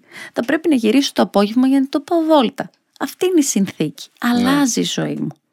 Αν περιμένω να μείνει η ίδια, ε, το πιθανότερο είναι ότι δεν θα προχωρήσει η σχέση. Ξέρεις, πολλοί ίσως έχουν την εμ, προσμονή ότι θα μείνει ίδια, απλά θα έχω και εσένα. Mm. Καταλαβες. Πώς σας έχω; Ε, με, με τον ίδιο τρόπο που ρε παιδί μου αγοράζω. Τι να σου πω τώρα, μια μπλούζα, η ζωή μου είναι η ίδια, απλά έχω και αυτή την μπλούζα κάπου. Και μπορώ να τη φοράω κάποιες φορές, κάπως έτσι. Άρα ε, θα προσαρμοστείς εσύ στο δικό μου πρόγραμμα. Άρα θα είσαι ένας άνθρωπος που δεν θα έχεις ανάγκες ε, και που δεν χρειάζεται εγώ να κάνω τίποτα για αυτή τη σχέση. Κάπως Άρα έτσι. δεν θα είναι μια Κάπως σχέση. Έτσι, κάπως έτσι. Δεν θα είναι Ναι. μια σχέση όμως αυτό. Αυτό θα είναι, τι να σου πω. Μην πει τη λέξη, δεν χρειάζεται. Δε- ναι, δεν είναι. Δηλαδή ναι, καταλαβαίνω. δεν μπορεί Απλώς, να είναι. Και κάποιες φορές υπάρχει αυτό το ότι. Θα σου πω γιατί μπαι- μπαίνει το πρόβλημα. Όπως το έχω δει εγώ τελείως εμπειρικά. Ότι εγώ ήμουν έτσι πριν. Οπότε γιατί τώρα να είμαι μαζί σου αλλιώς; Δηλαδή, γιατί να πρέπει να αλλάξω αυτό που είμαι για εσένα; Δηλαδή, αν αυτό που είμαι είναι να βγαίνω κάθε βράδυ, γιατί να το αλλάξω για εσένα; Γιατί να μην με αποδεχθείς Χρειάζεται. έτσι. Ξέρεις, κάπως έτσι. Μα δεν. χρ- Περίμενε. Τώρα σου κάνω τον δικηγόρο διαβόλου τελείω έτσι. δεν Όχι, σου λέω πολύ ότι- καλά ναι. κάνεις. Αλλά πρόσεξε να δεις. Εσύ δεν χρειάζεται να αλλάξεις. Αλλά αν εμένα δεν μου αρέσει, δεν χρειάζεται και να μείνω. Ακριβώς, ναι. Δηλαδή, αν ε- εγώ είμαι OK με το να βγαίνεις κάθε βράδυ και εσύ είσαι OK να μην έρχομαι μαζί σου. Ε, ξέρεις, Δεν υπάρχει μια χαρά πρόβλημα. Θα Ναι. κυ- κυλήσει η Δεν σχέση υπάρχει μας. πρόβλημα. Ναι. Ναι, γιατί στην πορεία όμως της σχέσης, μην ξεχνάμε ότι κάποια πράγματα αλλάζουν. Μμ. Δηλαδή, ξέρεις, ε, εμπλεκόμαστε, φτιάχνουμε μια ζωή από κοινού. Δεν μπορούμε να λειτουργούμε όπως λειτουργούσαμε πριν και έχουμε δει και πάρα πολλές φορές ότι αυτές οι σχέσεις που εγώ έχω το πρόγραμμά μου, α, εσύ προσαρμόσου, συνήθως δεν κρατάνε. Mm, ακριβώς. Δεν μπορούν να κρατήσουν. Γιατί έχουμε και οι δύο το πρόγραμμά μας, τις ανάγκες μας, αλλά πάλι μέσω συζήτησης θα γίνει όλο αυτό. Όχι συζήτηση, αλλά να, να σε πρίξω. Ναι, ρε. να μιλάμε Εντάξει. όλη μέρα και να λέμε Αχ, τι είναι, ποια είναι η ανάγκη σου, η δικιά μου είναι αυτή. Δεν είναι, λέω για τέτοια ακραία πράγματα, αλλά αυτό που λες, δηλαδή, εγώ θα σου πω, εγώ έχω ανάγκη να βγω σήμερα. Mm. Εγώ βαριέμαι. Οκ, εγώ τότε θα βγω με μία φίλη μου. Αν εσύ δεν είσαι ok με το να βγω με- με μία φίλη μου, είναι πρόβλημα. Mm. Γιατί δεν με, δεν με αφήνεις να ικανοποιήσω τη δική μου ανάγκη. Οπότε πάντα χρειάζεται συζήτηση και χρειάζεται να προσαρμοζόμαστε. Είμαστε δύο διαφορετικοί άνθρωποι που συνδεόμαστε. Και ο καθένας θα κάνει και άλλα πράγματα. Δεν θα είμαστε συνέχεια μαζί, αλλά ούτε θα έχουμε τα προγράμματα που είχαμε πριν. Δεν μπορεί να γίνει κάτι τέτοιο. Είναι ανθρω- όπως το να αλλάζει μια δουλειά δεν αλλάζει το πρόγραμμά σου. Δηλαδή είναι, ξέρεις, αυτονόητο λίγο ότι θα αλλάξει. Ναι, ναι. Κοίταξε. Ε, Είναι, είναι έτσι. Είναι έτσι. Απλώς υπάρχουν άνθρωποι και άνθρωποι. Υπάρχουν άνθρωποι οι οποίοι θέλουν να είναι τελείως να νιώθουν ότι μ, τα πράγματα είναι υπευθύνοι τους, οπότε μπορούν να τα διαχειρίζονται, ξέρεις, και όπως θέλουν ακριβώς. Αν εγώ έχω μάθει στη δουλειά μου να είμαι απόλυτα κυρίαρχος του παιχνιδιού, ας πούμε, και να ορίζω τι θέλω, πότε θα δουλέψω, με τι τρόπο θα δουλέψω και πώς θα δουλέψω, μπορεί αυτό να θέλουν από μια σχέση και κάτι αντίστοιχο. Ξέρεις. Το οποίο καταλαβαίνω ότι δεν λειτουργεί, προφανώς. Απλώς σου Θα λέω ότι. λειτουργεί. Ω, Στην τελική μπορεί να λειτουργήσει. Δεν ξέρω. μπορεί να λειτουργήσει γιατί ξέρεις, οι άνθρωποι ταιριάζουμε με πολύ περίεργους τρόπους. Τα τραύματά μας, όλα αυτά κάπως ε, συνδέονται. Ναι. Οπότε, εγώ που θέλω να έχω το πρόγραμμά μου και εσύ να με ενοχλείς και πολύ, θα βρω έναν άνθρωπο που δεν θα με ενοχλεί και πολύ. Σωστό. Θα βρω έναν άνθρωπο που δεν ζητάει τίποτα. Ε, που το μόνο που θέλει δεν ξέρω τι, τι έχει Αυτό φτιάξει αρχίζει στο και λέγεται μυαλό του. σκύλος σιγά σιγά, να ξέρεις. Γίνεται κατοικίδιο μετά. Ξέρεις τι, δεν εκπληρώνεται και η ανάγκη του άλλου. Δηλαδή, αν εσύ έχεις ανάγκη μόνο να υπάρχω, μόνο δηλαδή όταν γυρνάω σπίτι να είμαστε λίγο μαζί, Το το κέιλε. ξέρεις, ναι. Ναι. Δηλαδή, είναι σαν να έχουμε φτιάξει ένα πρότυπο σχέσης. Δεν λέω ότι αυτό είναι ε, ε, μια υγιή σχέση. Αλλά υπάρχουν άνθρωποι που την αντέχουν και που ταιριάζουν έτσι και δεν μπορείς να τους πεις εσύ ότι αυτό που κάνεις είναι λάθος. Αν δεν δει ο ίδιος ότι αυτό δεν του κάνει, δεν μπορεί να το αλλάξει. Και αν νιώθει ικανοποιημένος και χαρούμενος μέσα σε αυτό, εσύ θα πας να του το χαλάσεις. Ε, Ξέρεις, ε, η θεραπεία είναι άγνοια. Ε, ε, Άγνοια, όχι άγνοια ε, μη γνώση. Πάμε σε λευκό χαρτί. Η δική σου ανάγκη ποια είναι; Δεν θα σε, δεν θα σε οδηγήσω στο τι λένε τα πρότυπα. Θα σε οδηγήσω στο πώς νιώθεις εσύ καλά, στο ποιες είναι οι δικές σου ανάγκες. Αν δεν πάω σαν να έχω μπροστά μου λευκό χαρτί και πάω με το ότι εγώ έχω την απόλυτη γνώση και έλα να σου τη μάθω, δεν θα πάμε πουθενά. Ναι, γιατί και αυτό μετά δεν γίνεται. Γίνεται κάποιος προσπαθεί να καθοδηγήσει κάπου κάποιον, έτσι. Μα είναι εξημισίες. Εγώ έχω μια γνώση θεωρητική ή και όχι θεωρητική και λίγο πιο βαθιά και δι- λίγο πιο αναλυτική γιατί έχω δουλέψει, έχω μια εμπειρία, μα κάνω εποπτείες, κάνω θεραπεία εγώ ο ίδιος, οπότε έχω πολλά παραθυράκια ανοιχτά. Εσύ όμως ξέρεις τι νιώθεις. Μμ. Εσύ έχεις το δικό σου και συνειδητό και ασυνείδητο. Άρα με το δικό σου θα πάμε. Αν εσύ δεν θέλεις να δουλέψεις, δεν θα δουλέψουμε. Δεν μπορώ εγώ, επειδή έχω γνώση, ε, να σε πάω πού; Άμα δεν μου φέρεις εσύ τα τραύματα, άμα δεν μου φέρεις εσύ το υλικό, εγώ πώς θα δουλέψω με αυτό; Είναι σαν να παίρνω ένα γυμναστή και να του λέω κάνω μου γυμναστική από το τηλέφωνο. Πώς; πώς θα γίνει αυτό; Όχι, όχι, ακριβώς έτσι είναι. Ακριβώς έτσι είναι. Κάτι άλλο. Σε μια άλλη μικρή παρατήρηση. Δική μου να μου πεις να μου το σχολιάσεις, αν θέλεις. Έτσι. Έχω παρατηρήσει ότι ένας από τους λόγους που έχουμε αρκετά αυξημένο εγωισμό, να το πω έτσι, σε σύγκριση με άλλε γενιές. Κοιτάξτε, αρχικά είναι ότι μας παίρνει, ρε παιδί μου, γιατί οικονομικά είμαστε καλύτερα. Οπότε μπορούμε να είμαστε και πιο αυτόνομοι. Οπότε δεν έχουμε την ανάγκη απαραίτητα να συμπράξουμε με κάποιον. Οπότε, okay, okay, μας είναι και πιο εύκολο μετά να πούμε ότι δεν τρέχει κάτι, ξέρεις. Απομακρυνόμαστε. Αυτό είναι και καλό πολλές φορές. Μπορεί να είναι και κακό γιατί σημαίνει ότι ποτέ δεν συμβιβάζουμε. Όσο κακό είναι το να μην συμβιβάζει, ποτέ δεν ξέρω πώς το ορίζει ο καθένας. Αλλά αυτός λοιπόν ο, η, η πολύ έμφαση στον εαυτό μας δεν ξέρω αν βγάζει και κάποιες λίγο παιδικές ασθένειες. Τι θέλω να πω. Βλέπω ότι. Δηλαδή συμβαδίζει λίγο. Να το πω αλλιώς. Έχεις παρατηρήσει α, ότι οι σύγχρονοι ενήλικες είναι πιο πολύ παιδιά παρά ενήλικες; Δηλαδή θα έχουν πιο πολύ παιδικές αντιδράσεις παρά αντιδράσεις κάποιου ο οποίος είναι έτοιμος να πει ότι ναι ξέρεις τι έχω φθήνει σε αυτό, φταίω σε αυτό. Mm. είμαι πρόθυμος να καταλάβω που έκανα λάθος. Τώρα εσύ μιλάς σαν να μιλάμε για παλινδρόμηση, αλλά ε, τα παιδιά πώς μαθαίνουν. Δηλαδή ένα παιδί πώς θα μάθει να ζητάει συγγνώμη; Πώς θα μάθει να λέει ότι έχω άδικο; Αν ο γονιός το κάνει. Άρα εμείς πώς έχουμε μεγαλώσει; Ξέρεις εσύ ποτέ έκανε ένα γονιό να λέει συγγνώμη. Δεν αντέδρασα σωστά. Στο παιδί του; Βέβαια. Κανένα δεν το ακούσει. Λοιπόν, τώρα οι γονείς έχουν αρχίσει περισσότερο να το κάνουν. Αλλά έχουμε μεγαλώσει με έναν τρόπο. Και ξέρεις και οι θρησκείες πάρα πολύ έντονα το, το ενισχύουν αυτό. Να σέβεσαι τον πατέρα σου και τη μητέρα σου. Και ότι οι γονείς είναι οι αλάνθαστοι, είναι οι θεοί. Έτσι έχουμε μεγαλώσει. Ακριβώς με αυτόν τον τρόπο. Πώς λοιπόν εγώ, μετά σαν γονιός ή μετά σαν οτιδήποτε, θα μάθω να ζητάω συγγνώμη. Θα μάθω να σκέφτομαι πάνω στο λάθος μου. Αν δεν το έχω μάθει από κανέναν. Ποιος το κάνει αυτό; Στα σχολεία το κάνουν οι δάσκαλοι; Από πού το μαθαίνεις εσύ σαν παιδί; Αν είχες όμως ένα γονιό που καθόταν και σκεφτόταν και σου έλεγε ρε εσύ Γιώργο, ξέρεις τι, αντέδρασα υπερβολικά, ήταν λάθος, ήμουν φορτισμένος από τη δουλειά, με συγχωρείς, δεν έπρεπε να αντιδράσω έτσι.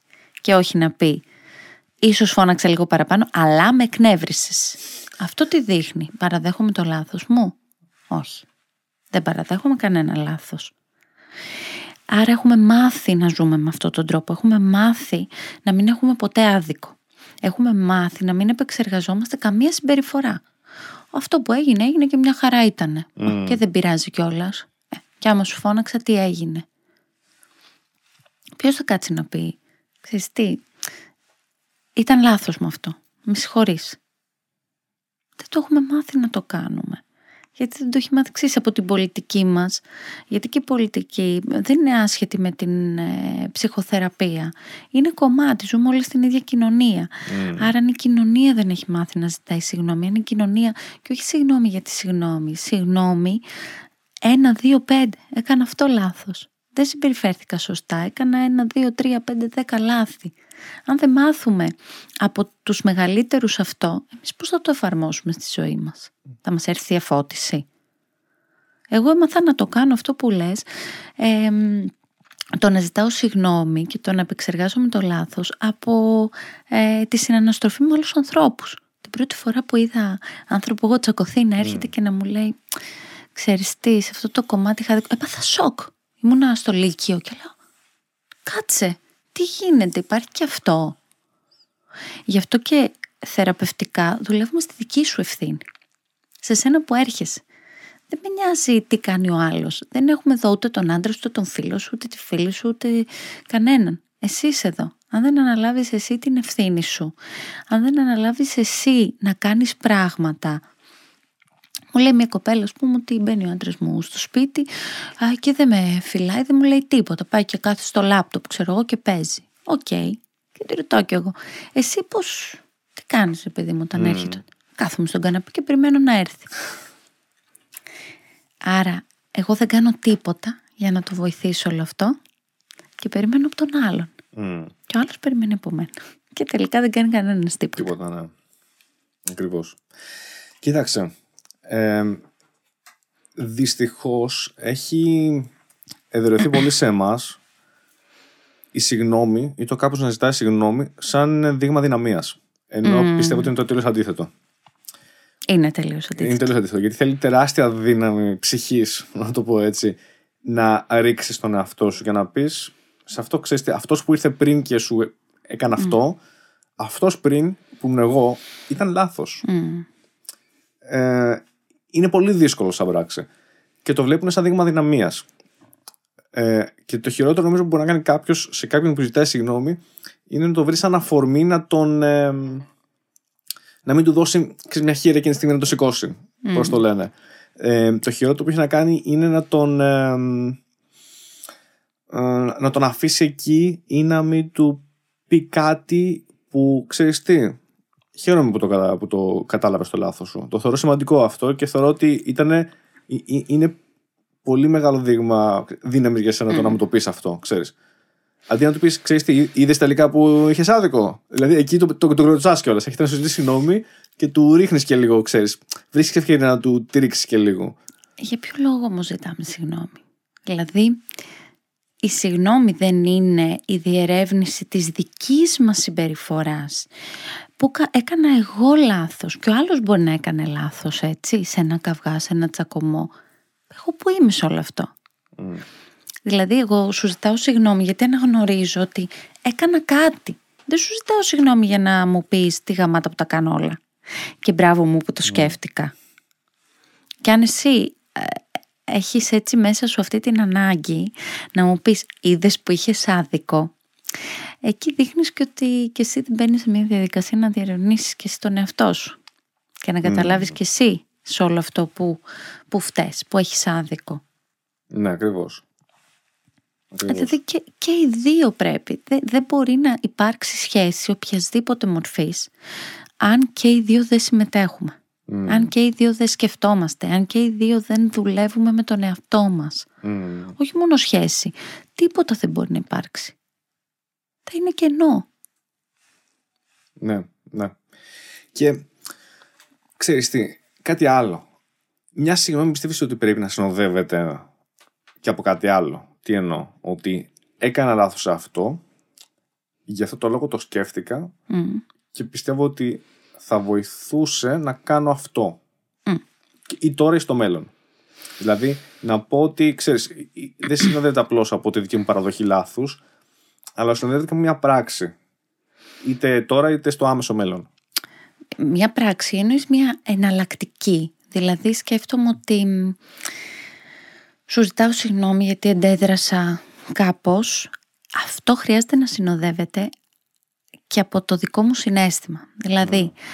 συγγνώμη που σου φώναξα γιατί δεν είναι τα πιάτα που δεν έπλυνες είναι ότι κάποιες φορές μπορεί να αισθάνομαι ότι δεν με σκέφτεσαι αν δεν φέρω το συνέστημα για να μπορέσει και ο άλλος να δει πραγματικά τι μου συμβαίνει και το πρόβλημα δεν είναι τα πιάτα που δεν έπλυνες είναι κάτι άλλο δεν τον βοηθάω ή αν δεν ζητήσω κάτι ότι κλαίω ας πούμε, είμαι στεναχωρημένη και σε ρίχνει μου λέει αλλά μωρέ δεν έγινε και τίποτα. Μένα αυτό με θυμώνει.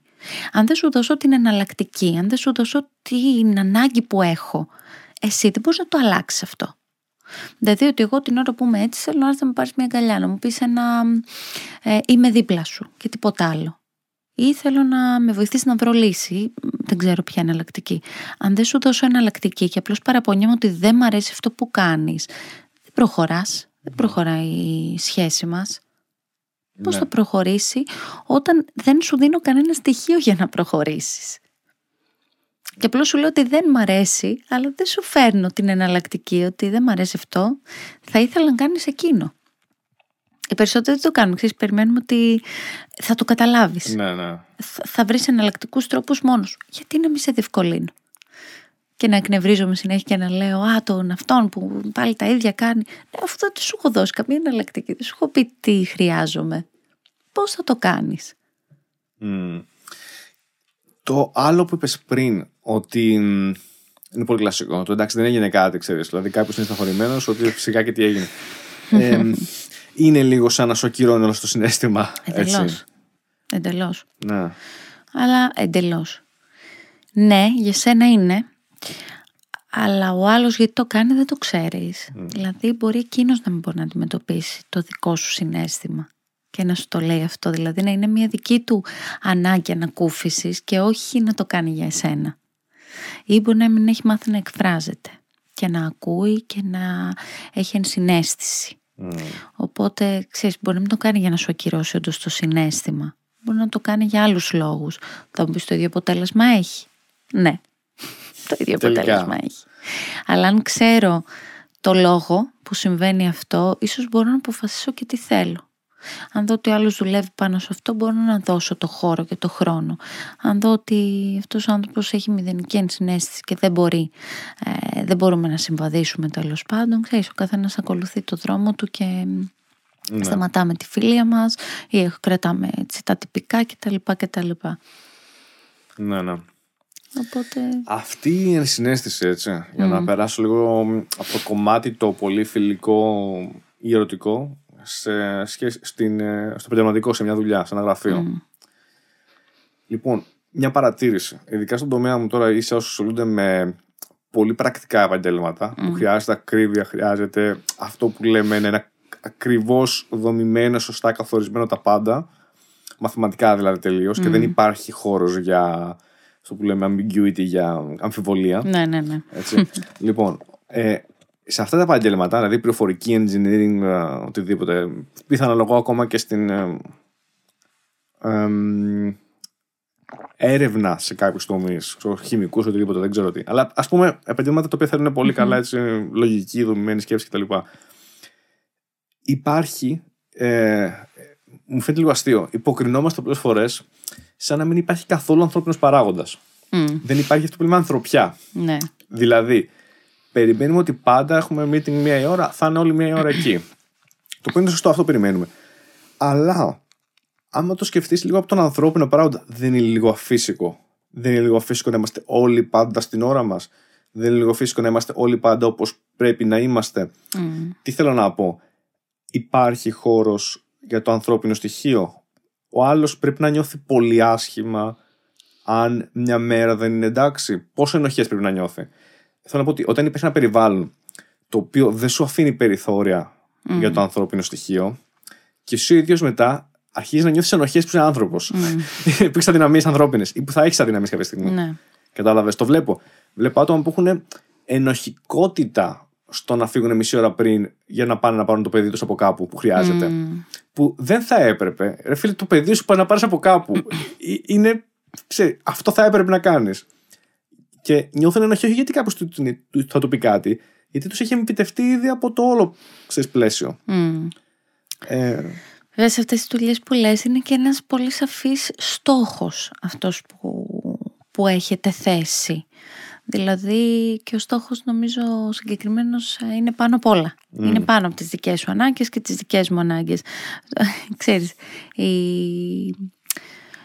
αυτά τα επαγγέλματα έχουν πολύ σαφές πλαίσιο. Πρέπει να γίνει αυτό. Τώρα πώς θα γίνει, ναι είναι σαφώς καθορισμένο το πώς θα γίνει. Τώρα αν υπάρχει ο ανθρώπινος παράγοντας εννοείται ότι υπάρχει και δεν ξέρω πώς το διαχειρίζονται οι εταιρείες, αλλά θα πρέπει να το διαχειρίζονται με έναν τρόπο πολύ ε, όχι συναισθηματικό, γιατί ξέρεις, και αυτό είναι μια παγίδα πολλές φορές. Γιατί αν ακούω τις ανάγκες όλων, δεν πρέπει να ακούσω και την ανάγκη του συνόλου. Αν εγώ ακούω μόνο την ανάγκη τη δική σου να έρθεις δύο η ώρα, mm. ε, του άλλου να έρθει τρεις η ώρα, ε, του τρίτου, δεν πρέπει να έχω ένα σαφές πλαίσιο για όλους που να το ακολουθούμε όλοι. Ναι, με τα συν και τα πλήν του, ε, που σίγουρα θα υπάρξουν. Παιδί μου, ναι, θα καθυστερήσω ένα πρωί, γιατί το παιδί μου δεν σηκώνονταν να πάει στο σχολείο. Ποια θα είναι η συνέπεια αυτού; Μπορεί να νιώθω άσχημα που καθυστέρησα, αλλά δεν έφταγα. Αυτή είναι η συνθήκη. Δηλαδή και εμείς το παίρνουμε πολύ μέσα μα, ας πούμε, κάποια αυτό πράγματα. Θέλω να πω, αυτό θέλω να πω. Πολύ μέσα μα κάποια πράγματα και πάλι και έρχεται η διερεύνηση. Γιατί να νιώθεις ενοχές; Ποιος τις έχει δημιουργήσει; Είναι ένα περιβάλλον που δεν σε σέβεται, που δεν σέβεται το ότι μπορεί να έχεις παιδί ή που δεν σέβεται ότι μπορεί να μείνει με το αυτοκίνητο, ρε ναι. παιδί μου. Που δεν σέβεται αυτό το, τον ανθρώπινο παράγοντα και νομίζω ότι έχει να κάνει με ρομπότ. Αυτό είναι προβληματικό. Και γιατί να είσαι σε ένα τέτοιο περιβάλλον που δεν σε σέβονται σε ένα σαν άνθρωπο. Ξέρεις, δημιουργείται ένα περιβάλλον στο οποίο οι χειρότεροι επικριτές δεν είναι ανώτεροι, αλλά είναι οι συνάδελφοί σου. Mm. Ή είσαι ο ίδιος ακόμα περισσότερο. Όχι, δεν κάνει συνάδελφοί σου.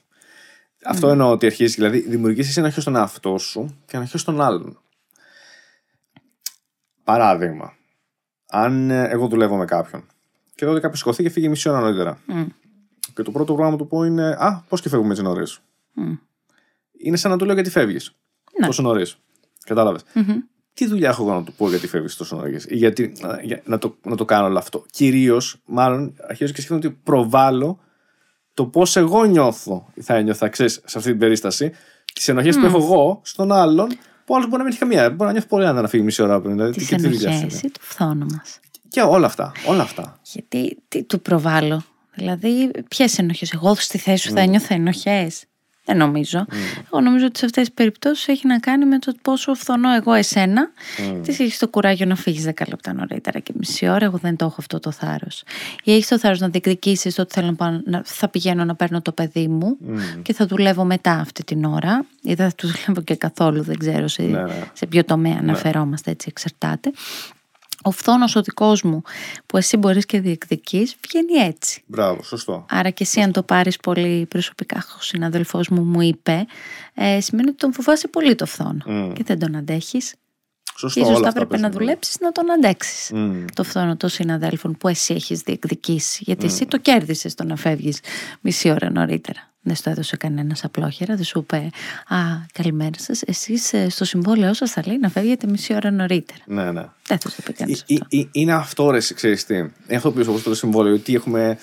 Ποια είναι τα on paper, παιδί μου, έτσι. Ωραία. Είναι άλλο το τι είναι γραπτά, όπως είναι και στην ε, νομοθεσία. Διαφορετικά δεν θα υπήρχαν δικαστήρια, θα λέγαμε ποιος είναι ο νόμος, αυτό, αυτό τελείωσε. Δεν θα υπήρχε καμία δίκη. Αλλά κάποιες φορές ερμηνεύουμε και το πνεύμα του νόμου. Δηλαδή, στα, στα δικαστήρια εννοώ. Οπότε κάπως έτσι πρέπει να ερμηνεύεις και το πνεύμα των κανόνων της δουλειάς. Ή συνδυάζεις πολλά μαζί. Πολλούς νόμους μαζί, γιατί ξέρεις, κάθε παράπτωμα δεν έχει μόνο ένα νόμο. Ναι, σωστό. Δηλαδή έχει χίλια δυο γύρω τριγύρω, τη συνθήκη, το πού, πώς, γιατί, Ναι, ναι, ναι. από ποιον, ε, τι τον οδήγησε, δηλαδή είναι χίλια δυο πράγματα. Το ίδιο ισχύει και σε μια δουλειά. Άλλη συνθήκη έχει ένας άνθρωπος που δεν έχει παιδιά, σκυλιά, γατιά, τίποτα. Άλλη συνθήκη έχει ένας γονέας. Άλλο μια εγκυμονούσα, άλλο μια γυναίκα α, χωρίς παιδί. Άλλο εμ, ένας άνθρωπος που είναι κοντά στη σύνταξη ή ένας πάρα πολύ έμπειρος που τον έχεις συμβουλευτικά σε μια εταιρεία και, άλλος ένα, και άλλο ο γραμματέας της εταιρείας.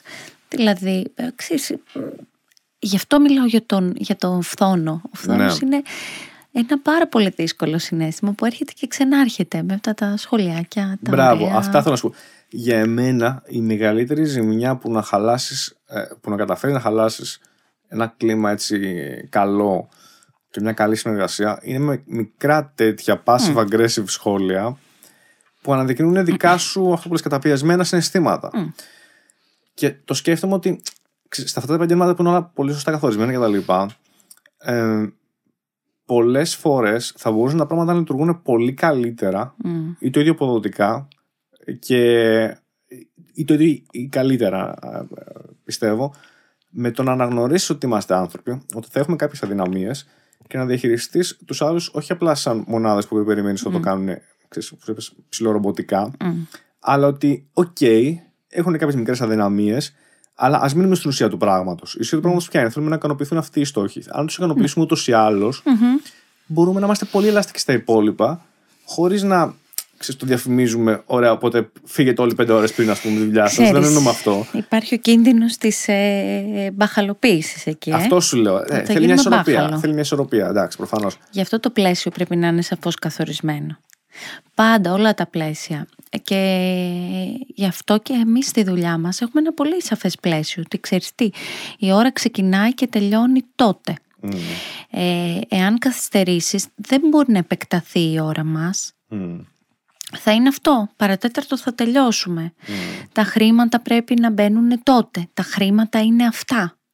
Ε, τι άλλο, ξέρεις, του πλαισίου. Όπως υπάρχει και από εμάς. Το απόρριτο. Και άλλα πράγματα. Το πλαίσιο πρέπει να, να σε κάνει να νιώθεις και ασφάλεια. Δεν μπορεί δηλαδή ο καθένας να κάνει ό,τι του κατέβει.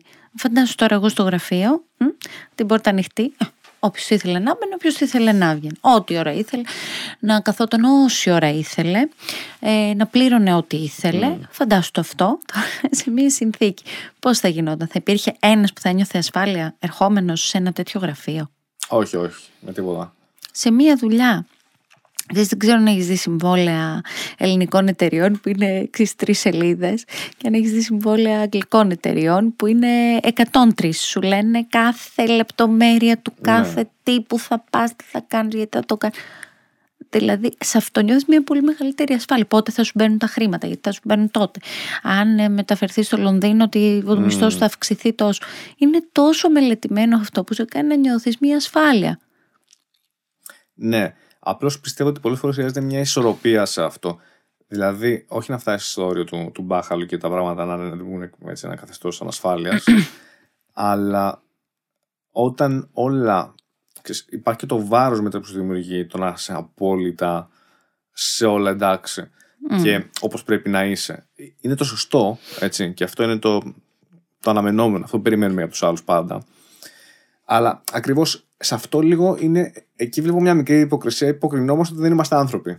Mm. Εκείνη τη στιγμή, αφού το περιμένουμε έτσι. Υποκρινόμαστε ότι έτσι λειτουργεί ένας. Θα λειτουργούσε ένας αλγόριθμος ή μια μηχανή. Ακριβώς mm. έτσι προβλεπόμενα και αυτό περιμένουμε. Αλλά ένας άνθρωπος αναπόφευκτα θα έχει κάποιες αδυναμίες και σίγουρα κάπου θα ξεφύγει από αυτό λίγο πολύ. Αυτό όταν συμβεί δεν πρέπει να το κοιτάξεις πολύ επικριτικά. Πρέπει να το ψιλοπεριμένεις κιόλας. Μα θα το ψιλοπεριμένεις και όποιος δεν το ψιλοπεριμένει, δηλαδή νομίζω θα είσαι το λιγότερο, ξέρεις, εκτός πραγματικότητας. Αυτό εννοώ. Μα θα είσαι εκτός πραγματικότητας. Δηλαδή, ναι, θα καθυστερήσει κάποια στιγμή κάποιος να έρθει. Ε, απόλυτα λογικό. Απλά η διαφορά είναι ότι ο στόχος είναι άλλος. Ο στόχος δεν έχει να κάνει με μένα και με σένα σε μια εταιρεία. Έχει να κάνει με ένα έργο που πρέπει να ολοκληρωθεί. Και η εταιρεία πρέπει οι κανόνες της να είναι, ξέρεις, ημιδιαπερατοί. Δηλαδή θα δείξω και την ανθρωπιά, ούτε θα σε πάρω όπως κάνει στην Ελλάδα στις διακοπές σου τηλέφωνο, μπες να δουλέψεις μια ώρα γιατί και εγώ είμαστε ή είσαι άρρωστος, ε, όχι τελικά δεν είσαι και μήπως να μπεις και που είσαι άρρωστος από το σπίτι και όλα αυτά.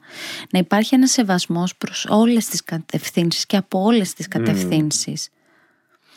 Αλλά και εμείς έτσι λίγο πολύ έχουμε μπει σε αυτή τη διαδικασία και δουλεύουμε με αυτόν τον τρόπο. Να σου πω και ένα έτσι αστείο. Ε, κάτι που συζητούσαμε με τον, ε, με τον Σπύρο τον Αμυριανό, που ασχολείται πολύ με τον business κομμάτι.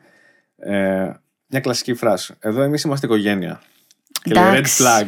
Γελάω. Κατευθείαν, ναι. Εμείς είμαστε οικογένεια. Μην ανησυχείς, μπορούμε να τα λέμε όλα μεταξύ μας, όλα καλά Πώς νιώθει πώς νιώθεις γι' αυτό, πες μου, πες μου σκέψεις. Ξέρεις ότι δεν υπάρχει χειρότερο από αυτό. Γιατί σου καλλιεργεί όντως, αυτό είναι μια πραγματικότητα και πάρα πολλοί άνθρωποι δυσκολεύονται να φύγουν από εταιρείες, από καφετέρειες, από μαγαζιά, από όπου δουλεύουν, γιατί τους φροντίζουν. Mm. Μπορεί να είναι full κακοποιητική προς όλα, αλλά μπορεί να του μαγειρέψεις. Δηλαδή καλλιεργούν ένα έτσι διποδιακό σύστημα Μπράβο, ναι. που αν έχεις θέματα ε, έτσι ιδιποδιακά εσύ ε, δικά σου δεν είσαι τόσο πολύ με αυτό. Το έχεις τόσο πολύ ανάγκη. Έχεις τόσο ανάγκη να εξδανικεύεις να βρεις ένα πατέρα, μια μητέρα, ένα γονιό ε, που μπαίνεις και εσύ σε όλο αυτό και δεν βλέπεις την κακοποίηση. Βλέπεις μόνο το καλό και έρχεσαι βέβαια μέχρι εδώ κάποια στιγμή ε, βέβαια, ε, βέβαια. Δεν είσαι οικογένεια, γιατί του άλλου στόχου, ο στόχος δεν είναι η ευημερία μας. Είναι ο στόχος, είναι το έργο, είναι η ευημερία του. Και πολύ λογικό είναι. Επιχειρηματίας είναι. Αυτό ακριβώς, θα κάνει. Ακριβώς. Αν ήταν η δική μου ευημερία, θα μου δίνει ποσοστό ακριβώς. δωρεάν στην εταιρεία. Ναι, Ακριβώς. Ακριβώς. Και άλλο οικογένεια, άλλο. ναι, ρε παιδί μου, είναι άλλο επαγγελματικές σχέσεις, άλλο οικογένεια. Οικογένεια έχεις. Ή θα έπρεπε να έχεις. Ή θα πρέπει να επιζητήσει αλλού όχι μέσα στα πλαίσια της δουλειάς.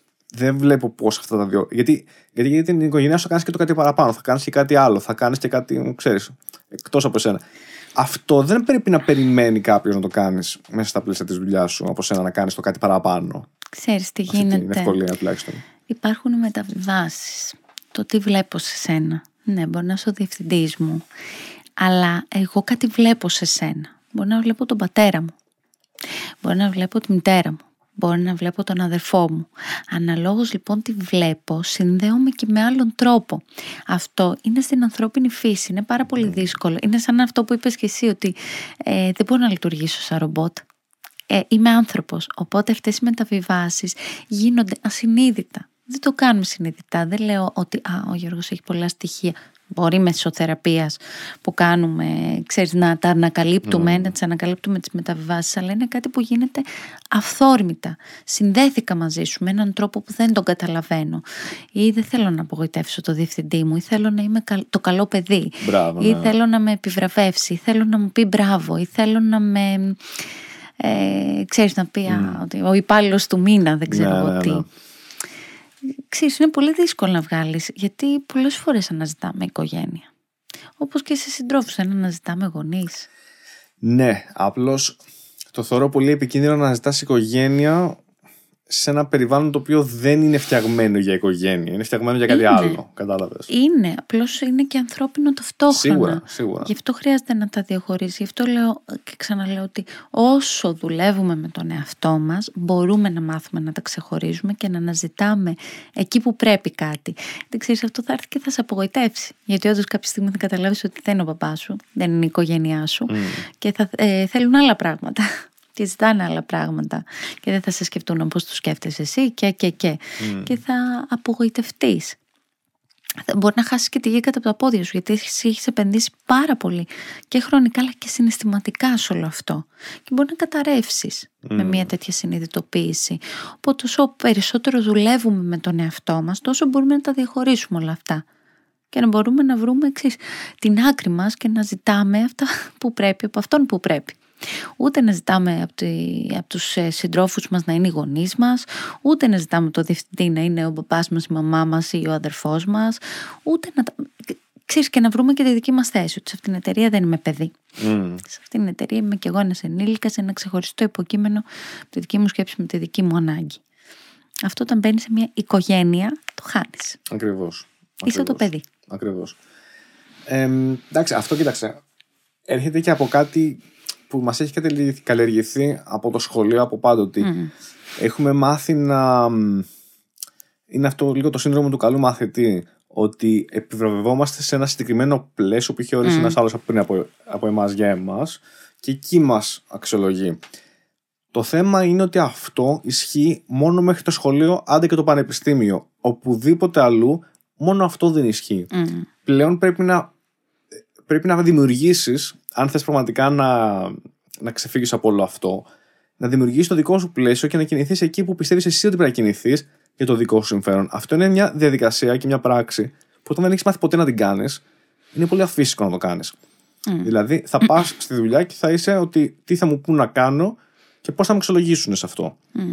Οπότε πόσο εύκολα θα πας και θα πεις τι είναι καλό για μένα να πάρω περισσότερα χρήματα. Πόσο εύκολα θα πας να διεκδικήσεις περισσότερα χρήματα; Ναι, αυτό όμως είναι θέμα ξέρεις, και του φόβου που μας καλλιεργείται πολλές φορές. Είναι αυτό που σου είπα και πριν, ότι κάποια πράγματα ξέρεις, είναι δεδομένα. Χτες χτες συζητούσαμε με μία θεραπευόμενη μου, η οποία έχει πάει σε μία δουλειά, δύο μήνες τώρα, και δεν πληρώνεται. Μάλιστα. Δεν έχει πληρωθεί. Δύο μήνες. Μάλιστα.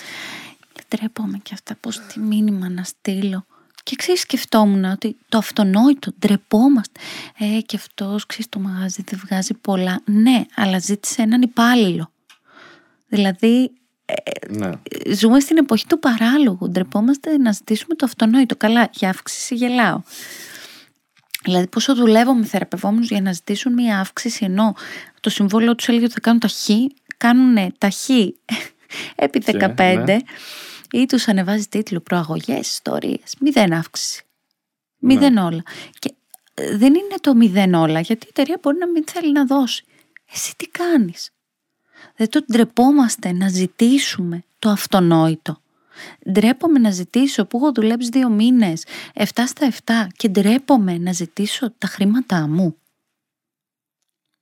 Είναι φοβερό, ε. Είναι φοβερό και είναι φοβερή και αντίδραση των άλλων γιατί εγώ θα σου πω ότι μου έχει τύχει ε, σε θεραπεία. Να ζητήσω χρήματα που μου χρωστούσανε.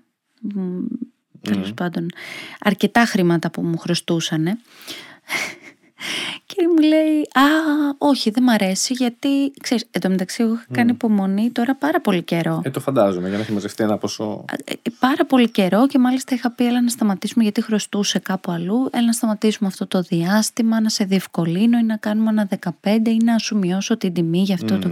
Ξέρεις, δηλαδή είχα προσπαθήσει πάρα πολύ να Ναι, βοηθήσω. ναι. Και μου λέει, α, μόνο για τα λεφτά νοιάζεσαι. Μα δεν... Εμένα είναι η δουλειά Αχ, μου Θεέ μου. αυτή. Ναι. Εμένα είναι η δουλειά μου αυτή. Ναι, συνδεόμαστε και εγώ συνδέομαι πάρα πολύ με τους ε, ε, ανθρώπους Ναι, που βέβαια. έρχονται και συνδέομαι πραγματικά. Αλλά ταυτόχρονα από αυτό ζω. Δηλαδή μπορείς να φαντασιώνεσαι ότι δεν θα πληρωθώ. Ε, βέβαια. Δηλαδή Ε, βέβαια. δεν... Είναι αφύσικο, πώς να το πω, όταν κάτι είναι η δουλειά σου. Δεν μπορεί ο άλλος να έχει την απέτηση να μην πληρωθείς γι' αυτό. Είναι, ξέρεις, τι, είναι, είναι από τα common, ε, τα κοινά σφάλματα που πέφτουμε, που πέφτει ο κόσμος, κάνει για κάποιο είδους ε, πώς το, επιλογή γεγονότων και από όσα πράγματα έχει κάνει μεταξύ σας τώρα Ναι. έτσι, διάλεξε αυτό μόνο να στοχεύσει. Δηλαδή, με τον ίδιο τρόπο θα μπορείς να πεις, άρα και εσύ, το μόνο που σε ενδιαφέρει είναι να μην πληρώσεις. Έτσι. Όχι, δεν ξέρεις έχει τι. λογική αυτό. Δεν έχει καμία Σε λογική. εμάς όμως έχει πολύ ενδιαφέρον αυτό και αν ας πούμε αυτή η κοπέλα μένει στη θεραπεία ε, και δουλεύαμε πάνω σε αυτό θα έχει πολύ νόημα να το δούμε. Βέβαια. Γιατί και αυτός που, γιατί στη θεραπεία και τα, το χρήμα έχει και έναν συμβολισμό.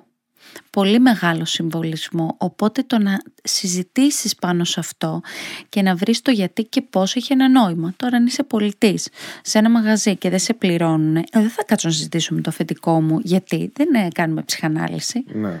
Εδώ που κάνουμε, ναι, έχει νόημα να συζητήσουμε. Έχει νόημα να συζητήσουμε γιατί αργείς, έχουμε νο... έχει νόημα να συζητήσουμε γιατί ακυρώνεις συνεδρίες, έχει νόημα να συζητήσουμε γιατί δεν πληρώνεις, έχει νόημα να συζητήσουμε γιατί προπληρώνεις, έχει νόημα να συζητήσουμε όλα αυτά τα πράγματα. Βέβαια. Αλλά Μάλιστα. ξέρεις, Άκου να το δεις. μόνο που σε ενδιαφέρει, αυτό είναι ξέρεις, το επιλεκτικό. Αυτό θέλω να πω. Λέγεται cherry picking, ρε. εσύ. Δηλαδή, Ναι. έχεις μπροστά σου χίλια πράγματα και εσύ επιλέγεις να χρησιμοποιήσεις το ένα για πολύ καλό λόγο, για δικό σου συμφέρον, γιατί θες να επιτεθεί στον άλλον. Όχι ναι, γιατί αλλά θες να δεν το έχει πολύ εξολογήσει. ενδιαφέρον αυτό. Δηλαδή βλέπεις πως ο άλλος βιώνει κάτι. Το πως ε, δηλαδή αυτός ο άνθρωπος μπορεί ε, να μην βλέπει καθόλου τι του προσφέρεις. Ε, γιατί με τη συγκεκριμένη κοπέλα ας πούμε, ήμασταν και δύο χρόνια, δυόμιση. Ε, κάναμε θεραπεία, είχε κάνει πάρα πολλά βήματα, είχε κάνει πάρα πολλά πράγματα. Ε, Πώς έτσι όταν διαλέγεις κάτι, πόσο ανάγκη έχεις είτε να επιτεθείς, πόσο ανάγκη έχεις για κάτι άλλο τέλος πάντων.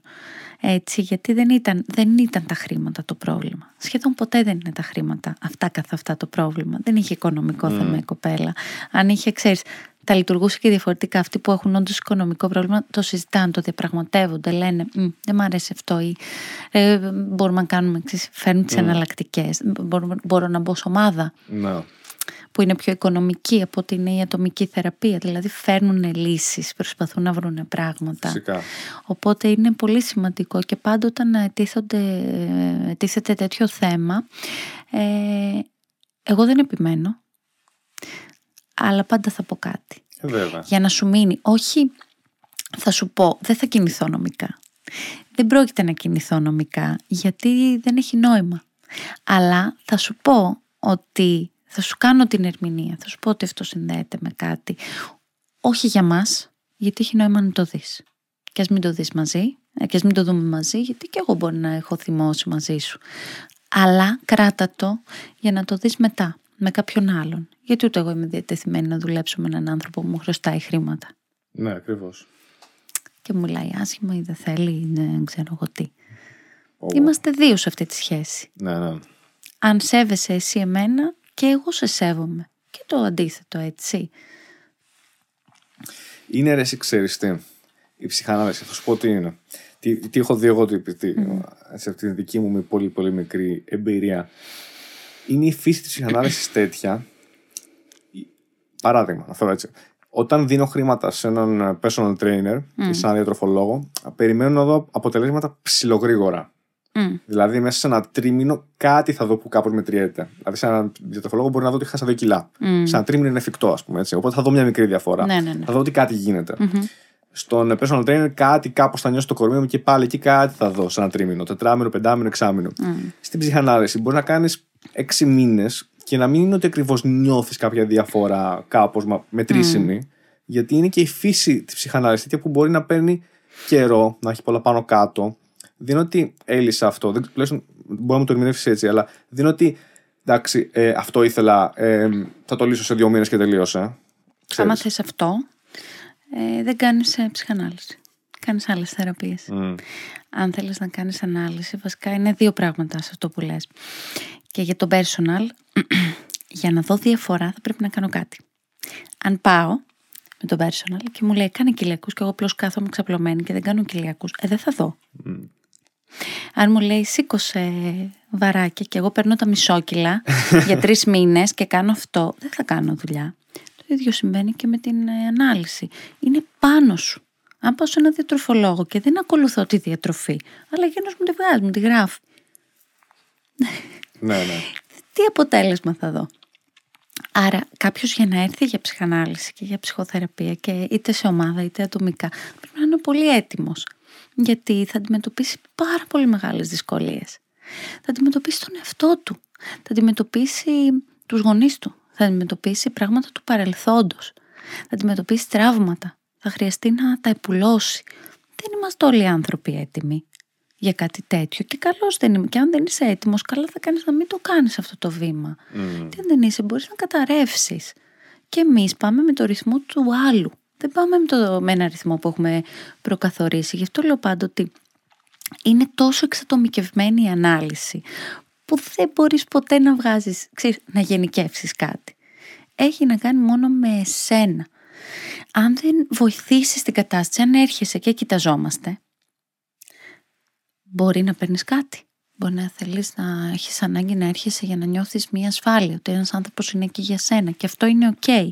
Αλλά για να δεις αυτή τη διαφορά που λες, χρειάζεται να επενδύσεις Μμ. χρόνο, δουλειά με τον εαυτό, γιατί η ψυχανάλυση δεν είναι τα λεπτά που χαλάμε μαζί. Δεν είναι αυτή η μία ώρα, τα 45 λεπτά. Είναι και το μετά, είναι και το πριν.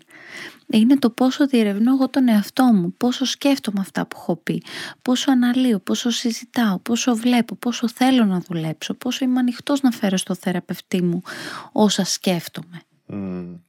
Δηλαδή υπάρχουν. Ε, ε, γι' αυτό λέω, δεν μπορεί ένας διατροφολόγος μόνος του να, σε κάνει κάνει κάτι. να, Ναι, χάσει, ναι, να βέβαια. χάσεις κιλά. Το ίδιο συμβαίνει και με έναν ε, ψυχο, ε, ψυχοθεραπευτή μόνος του. Δεν μπορεί να κάνει τίποτα. Είμαστε μαζί. Αν δεν μου δώσεις εσύ υλικό να δουλέψω, δεν δουλεύω. Μμ. Υπάρχει συνήθως κάποια προεργασία που μπορεί να ζητήσεις από θεραπευόμενους να κάνουν πριν από τις συνεδρίες για να είναι καλύτερα προετοιμασμένοι για τις συνεδρίες; Όχι. Όχι. Όχι, ε, δεν υπάρχει. Κοίταξε να δεις, εγώ αυτό που λέω πάντα είναι ότι θα βρεθούμε τρεις-τέσσερις συνεδρίες ανάλογα, που αυτές οι τρεις-τέσσερις συνήθως είναι ιστορικό περισσότερο και μετά θα αποφασίσουμε από κοινό αν μπορούμε να δουλέψουμε μαζί. Μμ. Όχι ε, κάνοντας κριτική στο αν μπορείς να δουλέψεις, αλλά βλέποντας και οι δύο ε, το αν μπορούμε να δουλέψουμε μαζί. Γιατί εγώ πρέπει να είμαι ξεκάθαρη στο αν εσύ μπορείς να αντέξεις ή είσαι έτοιμος ή με τι ρυθμό θα πάμε. Γιατί μπορεί να μην είσαι τόσο έτοιμος, αλλά να θέλεις να μπεις σε αυτή τη διαδικασία. Δεν θα σου το στερήσω, δεν θα σου πω «Α, δεν σε αναλαμβάνω». Αλλά θα σου πω ότι, ξέρεις τι, νιώθω ότι σε αυτά τα κομμάτια λίγο δυσκολευόμαστε. Ας ε, ανοίξουμε αυτό. Μμ. Δηλαδή πάντα πάμε με το ρυθμό του άλλου. Πάντα πάμε με το ρυθμό του άλλου. Δεν μπορούμε να πάμε με ένα ρυθμό προκαθορισμένο. Δεν υπάρχει αυτό. Γι' αυτό βλέπεις ανθρώπους τώρα στους 3 και στους 4 μήνες που κάνουν παπάδες. Βλέπεις ανθρώπους και στα 7 και στα 8 χρόνια και στα 10 χρόνια θεραπείας να μην κάνουν τίποτα, να μην κάνουν αλλαγές στη ζωή τους. Αλλά μπορεί να νιώθουν καλύτερα. Και επίσης το δεύτερο που ήθελα να πω σε σχέση με την ε, ψυχανάλυση, την ψυχοθεραπεία είναι ότι το κακό είναι ότι δεν βλέπεις τα μικρά βήματα. Δηλαδή, μπορεί να έχεις αλλάξει πάρα πολλά πράγματα, αλλά επειδή δεν μπορείς λογικά να σκεφτείς ότι κοίτα, διεκδίκησα, άρα αυτό βασίζεται σε αυτό που βασίζεται. Ξέρεις, δεν βλέπεις αυτά που έχεις κάνει. Και μπορείς να έχεις βάλει ένα στόχο, δεν ξέρω, πολύ μελλοντικό. Και να λες, Α, δεν έχω φτάσει ακόμα εκεί. Ναι, αλλά έχεις κάνει άλλα 5.000 βήματα και είναι σαν να τα ξεχνάς αυτά τα 5.000 βήματα που έχεις κάνει. Ναι. Οπότε ένα-ένα ε, πρέπει να βλέπεις και τα μικρά βήματα που κάνεις και όχι να βλέπεις το τελικό, το μεγάλο. Κάνεις βήματα. Δίνεις στους ε, θεραπευόμενους σου ποτέ μ, εκτός από παρενέσεις ή συμβουλές ή... Συμβουλές δεν δίνω. Α, μπράβο, συγγνώμη, ναι, όχι συμβουλές. Ε, μ, τους προτείνεις να δοκιμάσουν κάτι ή τους λες ότι για να, ας πούμε, θα ήθελα να δουλέψω αυτό και να τους λες Ωραία. Άρα που θα μπορούσες, αν θες να κάνεις αυτό, να δοκιμάσεις αυτό, κάτι δηλαδή που να είναι πρακτικό, κάποια. Ξέρεις, αυτό είναι ανάλογα την ανάγκη του, του θεραπευόμενου. Δηλαδή αυτό που σου είπα πριν, ότι ε, στην κοπέλα, ε, της είπα ότι γιατί όταν έρχεται, ξέρω Mm. εγώ, ε, ο σύντροφός σου να σηκωθείς εσύ. Να Ναι, του πεις ναι, ναι, ένα πώς ήταν η δουλειά Ναι, σου. ναι. Δηλαδή κάτι τέτοιο, ανάλογα την κατάσταση, το ξαναλέω, θα το πω. Σε άλλους δεν θα πω τίποτα τέτοιο. Μμ. Ενώ δεν δίνεις ποτέ homework, ρε παιδί μου, τύπου Όχι. σκέψου αυτό ή σκέψου εκείνο. Όχι απαραίτητα κάτι πρακτικό, γιατί δεν δοκιμάζεις αυτό. αλλά μ, σκέψου αυτό ή μείνες αυτό ή δοκίμασε αυτό ή κάτι τέτοιο. Όχι. Όχι. Δεν έχει νόημα αυτό δηλαδή. Ξέρεις τι, είναι αυτό που σου είπα πριν, ότι το να μην ξέρεις είναι πολύ απελευθερωτικό. Δηλαδή το να φύγει ο άνθρωπος που έχεις απέναντί σου και με κάτι που έχετε, με όσα έχετε πει μέσα στη συνεδρία δουλεύει ελεύθερα, χωρίς καθοδήγηση, είναι πάρα πολύ απελευθερωτικό. Και αυτό φέρνει και εντός της ε, θεραπείας Μμ. αυτό το τι έκανα, ξέρεις, αυτό τον ε, συνειρμό, αυτό τον, ε, ξέρεις, την ελεύθερη σκέψη, το από εκεί πήγα εκεί και από εκεί πήγα εκεί και έφτασα εκεί και σκεφτόμαι αυτό, είναι τόσο απελευθερωτικό και για μένα. Μμ. Γιατί και εγώ συμμετέχω σε όλο αυτό και εγώ έχω και προσωπικότητα και εγώ έχω και παρελθόν και εγώ έχω και σκέψεις και όλα αυτά επηρεάζουν και το που θα πάει η συζήτηση κάθε φορά ξέρεις, έχει να κάνει και με εμάς. Δηλαδή εγώ μπορώ να κάνω μια ερώτηση Μμ. Σε σένα ε, να μου φέρεις ένα γεγονός και εγώ να σταθώ σε κάτι, να φέρεις ένα όνειρο. Ε, το που θα σταθώ ε, δείχνει κάτι και για τους δυο μας και για τη δική σου ανάγκη πιθανόν, αλλά μπορεί να δείχνει και κάτι και για μένα. Μμ. Στο γιατί στάθηκα σε αυτό και όχι σε εκείνο. Είναι, ξέρεις, είναι μια... Ξέρεις, το λέω με χαμόγελα. Το γιατί καλά είναι- κάνεις. Καλά κάνεις, γιατί εννοείται. είναι μια ε, τόσο ενδιαφέρουσα και τόσο ωραία διαδικασία. Ε, Και από τη δική μου ανάλυση, ξέρεις, σαν θεραπευόμενη το βλέπω το ότι το ένα φέρνει το άλλο και ψάχνω και αυτό και, και σκεφτώ και εκείνο και ανοίγουν συνέχεια. Ναι, ναι, ναι. Πώς μου το είπε μια κοπέλα προχτές, ότι είναι σαν να είναι ένα ριάκι που ανοίγει συνέχεια ναι. μικρά μικρά. Το έχεις το ριάκι, είσαι εσύ το ριάκι, εσύ το έχεις κάνει ε, και εγώ σαν να τσακ, μπορείς και αυτό, μπορείς και εκείνο, μπορείς να πάμε και από εδώ, Ναι. πώς να πάμε και από Νιώθεις λίγο, ξέρεις, κάποιος έχει χρησιμοποιήσει τον όρο για τους ε, κομικούς τους stand-up comedians στην Αμερική σαν detective-ηθών. δηλαδή ότι ερευνούν, βρίσκουν τα όρια που αντέχει η ηθική της κάθε κοινωνίας, τα περνάνε λίγο, τα εξερευνούν λίγο μόνοι τους πρώτα και μετά έρχονται σε σένα, στο κοινό και σε τραβάνε το χεράκι και σε φέρνουν για να το δεις κι εσύ. Ξέρεις. Και μπορεί να γελάσει με αυτό ή μπορεί να όχι, αλλά αυτό κάνουν. Είναι σαν να μου περιγράφεις ότι είστε λίγο detective του υποσυνείδητου ή της ψυχής, ας πούμε, αν θέλεις, κάπως κάπως. Ότι. Το ασυνείδητο. Ναι, το χαρτογραφεί. Χαρτογραφείς. Δεν χαρτογραφείς. Ψάχνεις κάπως το τι υπάρχει εκεί. Τι- Το, το τι έχει ο καθένας. Και το. α, Ξέρεις, το ξερευνάς λίγο. Αυτό κάνεις. Αυτό κάνεις και γι' αυτό λειτουργείς στους ανθρώπους γιατί δεν είναι κάτι, ε, ξέρεις, του γυμναστηρίου το 3-4 επί 12 σε όλες τις ασκήσεις. Ναι. Δεν είναι αυτό. Είναι τόσο εξατομικευμένο. Είναι, είσαι εσύ και εγώ. Με βάση το που πας εσύ έρχομαι και εγώ μαζί σου. Ε, κρατιέσαι, κρατάω από το χέρι και πάμε και ανοίγουμε δρόμους και ανοίγουμε μ, και σκεφτόμαστε και διευρύνουμε τους ορίζοντές μας και βρίσκουμε άλλα πράγματα. Ε, και σκέφτομαι ότι μ, ε, πόσο σημαντικό είναι να είσαι ελεύθερος από τη σκέψη σου σε όλη αυτή την, τη διαδικασία. Ε, Σαν θεραπευτής. Είναι τόσο, συ- τό- τόσο, τόσο σημαντικό και ξέρεις και πολύ... μ, πω, Ποιος το είχε πει. Ένας ε, ψυχαναλυτής έτσι πολύ γνωστός και ψυχίατρος, ο Δημόπουλος, Μμ. εξαιρετικός ε, ψυχίατρος και ψυχαναλυτής είχε πει για κάτι που έλεγε ο Φρόιντ ότι από έναν χει- γιατρό το είχε πάρει ότι εγώ χειρουργώ και ο Θεός θεραπεύει. ο Θεός όχι υπό την έννοια την ε, θρησκευτική. Κατάλαβα, κατάλαβα, Ξέρεις, ναι. μας το έλεγε ο Δημόπουλος έτσι ότι μ, υπό την έννοια ότι εγώ κάνω τις παρεμβάσεις μου. Δηλαδή εγώ θα πω κάτι ή θα σκεφτώ κάτι και από εκεί και πέρα το τι κλικ και τι έκρηξη γίνεται στον άλλον είναι μέσα του. Και είναι πέρα από το δικό του έλεγχο από, εκεί, από ένα σημείο και μετά. Και είναι έτσι. κάτι απρόβλεπτο. Δηλαδή μπορώ να πω κάτι και να βέσει το κενό εντελώς. ή να σκέφτομαι, wow, τι φοβερό ήταν αυτό που είπα. και να μην τον επηρεάσει και όντως να είναι πολύ φοβερό. Δηλαδή, αυτό στο συνέδριο να λέγανε όλοι, wow. Και τον άλλον να μην τον αγγίξει, να μην το καταλάβει, να μην. ξέρεις κανένα νόημα. Γι' αυτό λέω, πάω με εσένα. Δεν πάω μόνη μου, μου δεν πάω πουθενά, δεν κάνω τίποτα. Ναι.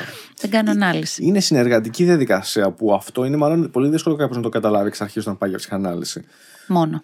Ε. Συνεργατική. Ναι. Είναι κάτι το οποίο κάνουν μαζί δύο. Απλώς ο ένας λόγω εμπειρίας και λόγω κατάρτισης έχει πιο πολύ την ευθύνη της όλης διαδικασίας.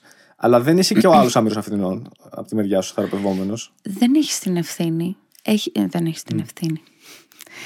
Δεν ξέρω πώς καταμερίζονται οι ευθύνες, αλλά αν μου ρίξει σε μένα, την, αν μου δώσεις τον μπαλάκι ότι για να αλλάξει εγώ θα κάνω κάτι, έχεις χάσει το παιχνίδι. Γιατί για να αλλάξεις, ε, δεν ξέρω αν το είχα πει και την προηγούμενη φορά, δεν το θυμάμαι, αλλά είναι το κλασικό αστείακι πώ ψυχολόγοι χρειάζονται για να αλλάξουν μια λάμπα. Α, όχι, δεν το ξέρω για πες Άμα δεν θέλει λάμπα να αλλάξει, δεν θα αλλάξει. Μάλιστα. Αυτό ακριβώς είναι. Ναι. Αν εσύ δεν θέλεις να δουλέψουμε, δεν θα δουλέψουμε ποτέ. Ποτέ. Δεν πάω να χτυπιέμαι. Μπορεί να σου κάνω 97.000 ερωτήσεις, mm. μπορεί να σου κάνω ερμηνείες. Αν δεν θέλεις και αντιστέκεσαι και δεν γουστάρεις και έρχεσαι για να έρθεις ή έρχεσαι για άλλους λόγους γιατί σε να σου δίνει κάτι άλλο αυτή η διαδικασία δεν θα προχωρήσεις. Ναι. Οπότε αν δεν καταλάβεις και το βασικότερο στην ψυχοθεραπεία είναι η ανάληψη ευθύνης. Όχι ευθύνη με την έννοια του φταίω, ευθύνη με την έννοια του εγώ τι μπορώ να κάνω. Mm, ακριβώς. Ακριβώς αυτό. Αν δεν δράς εσύ, εγώ δεν μπορώ να κάνω τίποτα. Mm. Θέτεται στόχους στην ψυχανάλυση ο καθένας, ο κάθε θεραπευόμενος θέτει τους προσωπικούς στόχους ή δεν έχει και πολύ νόημα αυτό; Ξέρεις τι, πάντα στην αρχή θα ρωτήσουμε πούμε, ποιο είναι το έτοιμά σου. Ε, συνήθως όταν κάποιος θέλει να μπει σε μια αναλυτική διαδικασία ε, έχει και πιο γενικούς στόχους δηλαδή ξέρεις αυτογνωσία να βελτιώσω λίγο τις σχέσεις ε, ε, τις ερωτικές μου πολύ δηλαδή το κομμάτι το σχεσιακό ε, να φτιάξω λίγο το κοινωνικό μου κύκλο και σε αυτό βοηθάει και η ομαδική ανάλυση η ομαδική θεραπεία ε, οι στόχοι μπορεί να είναι από πολύ συγκεκριμένοι μέχρι πολύ γενικοί και αόριστοι. Αλλά πάντα κάτι ξεκλειδώνει. Δηλαδή, μπορεί να έχω ξεκινήσει για έναν χι στόχο, αλλά να δω ότι δεν είναι αυτό το θέμα, είναι κάτι άλλο. Οπότε μας πάει λίγο. Mm. Ε, όχι η ζωή, μας πάει η θεραπεία. Κατάλαβα, κατάλαβα. Μάλιστα. Ε, ναι, γιατί τελικά συνειδημικά μπορεί να καταλήξει κάπου αλλού, αλλά δεν έχει σημασία. Σημασία έχει αυτό που λες η εξερεύνηση, έτσι. Ναι. ναι γιατί ανακαλύπτεις πάρα πολλά πράγματα για σένα, τις άμυνές σου, τα τραύματά σου και αυτό είναι πάρα πολύ επώδυνο. Πάρα πολύ επώδυνο. Και αυτό είναι μια παρεξήγηση θα φεύγω και θα είμαι wow. Όχι. Υπάρχουν φορές που θα είμαι στα πατώματα. Θα περάσω περίοδο που μπορεί να βρίζω τον κόσμο όλο γιατί ξύπνησα σήμερα και χτες είχα ε, ψυχοθεραπεία. Ε, θα περάσω από πολύ δύσκολες φάσεις γιατί η συνειδητοποίηση και η ανάληψη ευθυνών είναι μια δύσκολη διαδικασία. Όποιος θεωρεί ότι κάποιος που κάνει ψυχοθεραπεία ε, πάει και λύνει τα προβλήματά του τελεία είναι τόσο απλά και ωραία και θα πάω mm. εκεί μου λέει ο άλλος τι να κάνω και άνετα κάνει τεράστιο λάθος. Mm. Και θέλει και πολύ μεγάλο κομμάτι ψυχικής υγείας για να αντέξει μια τέτοια διαδικασία. Πολλοί δεν το αντέχουν.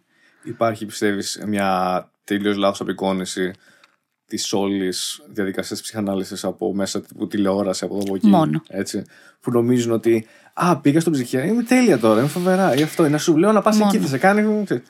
Μόνο. Ε, και καλά και αυτά που ακούω καθημερινά. Δηλαδή, δεν μπορώ μερικές φορές όταν ε, θα δω ε, τηλεόραση και θα αναφερθούν σε ψυχίατρος, σε ψυχολόγο κτλ. Λένε τόσο. έτσι.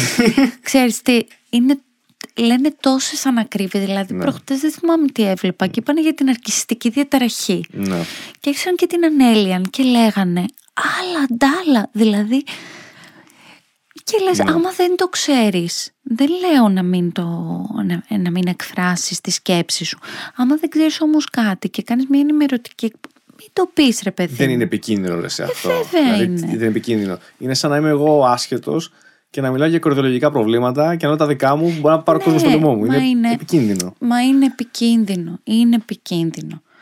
δεν, δεν ξέρει ο κόσμος. Δηλαδή νομίζει ότι δεν ξέρω τι είναι η θεραπεία πραγματικά. Και είναι πολύ κρίμα γιατί δεν ενημερώνονται σωστά. Ή ξέρω εγώ και τους συναντέλφους μου που, τους, ε, που βγαίνουν στα κανάλια και αυτά. Και τους κάνουν κάτι, τους κάνουν οι δημοσιογράφοι Τους κάτι ξεπετάνε, ερω- ρε, εσύ, τους ξεπετάνε. και τους δεν κάνουν είναι, κάτι εντάξει. ερωτήσεις, δηλαδή ε, σχε- αστείες. Που άλλος, δε- τι θα σου απαντήσει; Ξέρω εγώ ρωτάνε συγκεκριμένα για ανθρώπους και για... Δηλαδή με τι, σο- με τι σοβαρότητα εγώ θα σου απαντήσω για έναν άνθρωπο που δεν τον έχω δει ποτέ στη ζωή μου πέραν της τηλεόρασης που δεν τον έχω, δεν έχουμε συναναστραφεί δεν έχω κάνει θεραπεία μαζί του και μου λες ας πούμε αυτό γιατί μπορεί να, από πού μπορεί να προέρχεται και Ναι. περιμένεις απάντηση σοβαρή τώρα Ναι. και εγώ θα σου πω μια βλακεία ή θα σου πω κάτι έτσι πιο γενικό που και εσύ που το ακούς σαν τηλεθεατής δεν θα γίνεις και σοφότερος και ο άλλος απλά θα παίρνει μια απάντηση για να την πάρει γιατί δεν θέλει να μάθει στην Ακριβώς. πραγματικότητα. Ρε, εσύ είναι άλλο το μηντιακό. Στο μηντιακό παιχνίδι δεν τους ενδιαφέρουν ε, κάτι τέτοιο. Τους ενδιαφέρει να γίνει λίγο τζέρτζελο, λίγο Ναι, ναι, χαβαλές, αυτό. λίγο αυτό. Και τέρμα. Αν τους ενδιαφέρει πραγματικά να ακούσουν κάποιον, θα ήταν τελείω διαφορετική προσέγγιση που δεν είναι, Ναι. γιατί δεν είναι αυτός ο σκοπός του μέσου, κατάλαβες. Θα αφιέρωναν τον κατάλληλο χρόνο. Δεν μπορώ εγώ να σου κάνω μια ανάλυση προσωπικότητας ή να σου μιλήσω για την αρκιστική διαταραχή που τη λέμε; Την ξαναλέμε, δηλαδή αυτή η καραμέλα, με Καραμέλα αυτή τη πραγματικά, διαταραχή έτσι. πια. Λες και δεν ξέρω. Και Ναι. ο καθένας ας πούμε νομίζω ότι ξέρει, ξέρω εγώ, επειδή Ναι. έχει ακούσει δηλαδή πράγματα. Ε, ε, Η ενημέρωση γενικότερα είναι πάρα πολύ φτωχή στην Ελλάδα. Πάρα πολύ φτωχή για θέματα ψυχικής υγείας.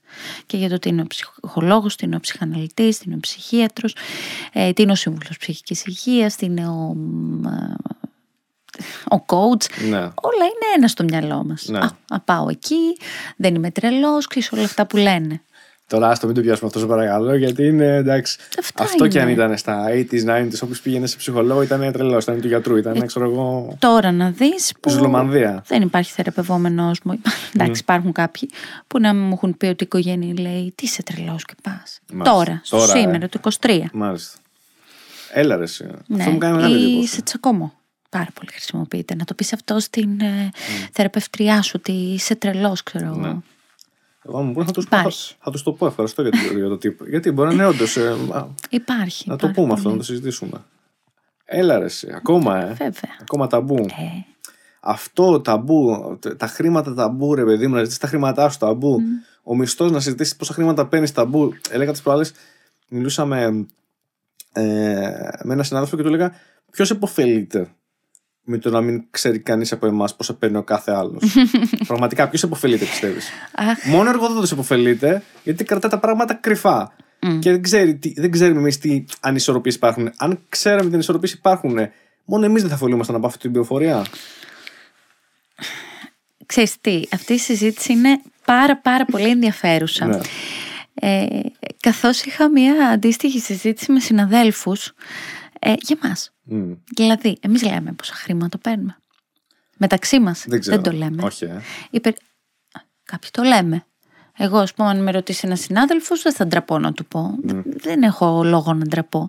Υπάρχουν πολλοί συνάδελφοι που δεν το συζητάνε. Καθόλου. Γενικά τα χρήματα είναι ένα θέμα που μας κάνει να νιώθουμε με αμηχανία τεράστια. Ναι, ναι. Πόσα χρήματα παίρνω. Ντρεπόμαστε, ντρεπόμαστε να πούμε ότι παίρνουμε, ξέρεις, αν παίρνουμε πολύ λίγα, αν παίρνουμε ένα μισθό, ξέρω εγώ, στα 500 ευρώ, το παρατηρείς και στις ομάδες, το λες με μεγάλη άνεση. ναι. Κάτι άλλο που παίρνουν ε, τίποτα 5-6 χιλιάδες ε, και τα λοιπά, δεν το λένε με τίποτα. Δηλαδή πρέπει να το πιέσεις και να το πιέσεις και για μας είναι πολύ σημαντική ενασχόληση με τα λεφτά Μμ. όχι τα λεφτά που πληρωνόμαστε εμείς, τα λεφτά σαν, σαν έννοια. Και ξέρεις τι, αυτό πάλι έχει να κάνει με την οικογένεια και με όλα αυτά που μην δείξουμε ότι έχουμε λεφτά, μην πάρει το ακριβό το αυτοκίνητο ή μην πάρει το αυτό, μην δείξουμε το ένα, μην δείξουμε το άλλο. Τι θα πει ο κόσμος συνέχεια, τι θα πει ο κόσμος άμα πάρω αυτό το αυτοκίνητο, τι θα πει ο κόσμος α- και τελικά δεν ζούμε δεν ζούμε όπως θέλουμε. Ντρεπόμαστε να πούμε στην οικογένειά μας ότι είμαστε καλύτερα από εσά. Φοβόμαστε το φθόνο, τον τρέμουμε. ναι. Και της οικογένειας το φθόνο και των συνεργατών μας και των φίλων μας ακόμα. Κοίταξε, υπάρχουν όμως και κάποιες άλλες αναγνώσεις αυτό. Δηλαδή, ε, ωραία, αν εγώ που λες παίρνω λίγα χρήματα, νιώθω άνετα να το μοιραστώ μαζί σου, γιατί θα βρω και την ευκαιρία να γκρινιάξω λίγο που μου αρέσει να το κάνω αυτό και να γίνω λίγο το επίπεδο της προσοχής σου. Αυτό είναι το ένα. Ή να δικαιολογήσω γιατί δεν θα συμπληρώσω ή θα σου πληρώσω λιγότερα. Ή να δικαιολογήσω το ότι. Ξέρεις, όλα αυτά. Απ' την άλλη, αν παίρνω πολλά χρήματα, και εγώ ξέρω ότι είμαι σε μια παρέα ατόμων που παίρνουν πολύ λίγα χρήματα, ίσως είναι και λίγο θέμα ότι τώρα θα προκαλέσουμε, θα νομίσουν ότι προσπαθώ να επιβληθώ, να καφιχτώ και να τους πω εγώ παίρνω τόσο. Δηλαδή, είναι και λίγο. Δεν ξέρω αν κάποιες φορές παίζει και αυτό το ρόλο. Λόγω τάκτ κάποιος δεν θα το πει απλά γιατί δεν θέλει να. Τι ωραία όμως που ακούμε τι κακο... πόσο έχουμε μάθει στην κακομεριά και στη μιζέρια. Αυτό καλά. Και δεν μπορούμε να αντέξουμε το θετικό, γιατί αυτό δεν είναι στα λεφτά μόνο. Πόσο πολύ συζητάει ένας άνθρωπος που έχει μια υγιή σχέση, πόσο τη φέρνει στην παρέα του και πόσο ένας άνθρωπος που έχει μια τοξική σχέση. Ναι. Σαν η, η χαρά ή το θετικό να είναι απαγορευτικό. Κάπως στις έτσι. παρέες, Κάπως έτσι. στις συζητήσεις, δηλαδή το να είμαι καλά οικονομικά ή στην ε, ζωή μου, σαν να είναι κάτι κακό. Μμ. Ε, δηλαδή εγώ το λέω πολύ στους ε, θεραπευόμενούς μου. Το ότι θα πεις στους γονείς σου αυτό.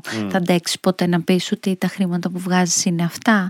Θα αντέξεις ποτέ ο σύντροφός να βγάζει λιγότερα, θα αντέξεις να του πεις ότι βγάζει περισσότερα. Όλες αυτές οι συζητήσεις για το χρήμα είναι τόσο. Ξέρεις, σαν να δεχόμαστε και να αντέχουμε στις παρέες μας μόνο αυτούς που είναι χειρότερα από μας και όχι αυτούς που είναι καλύτερα από μας. Δεν το αντέχουμε.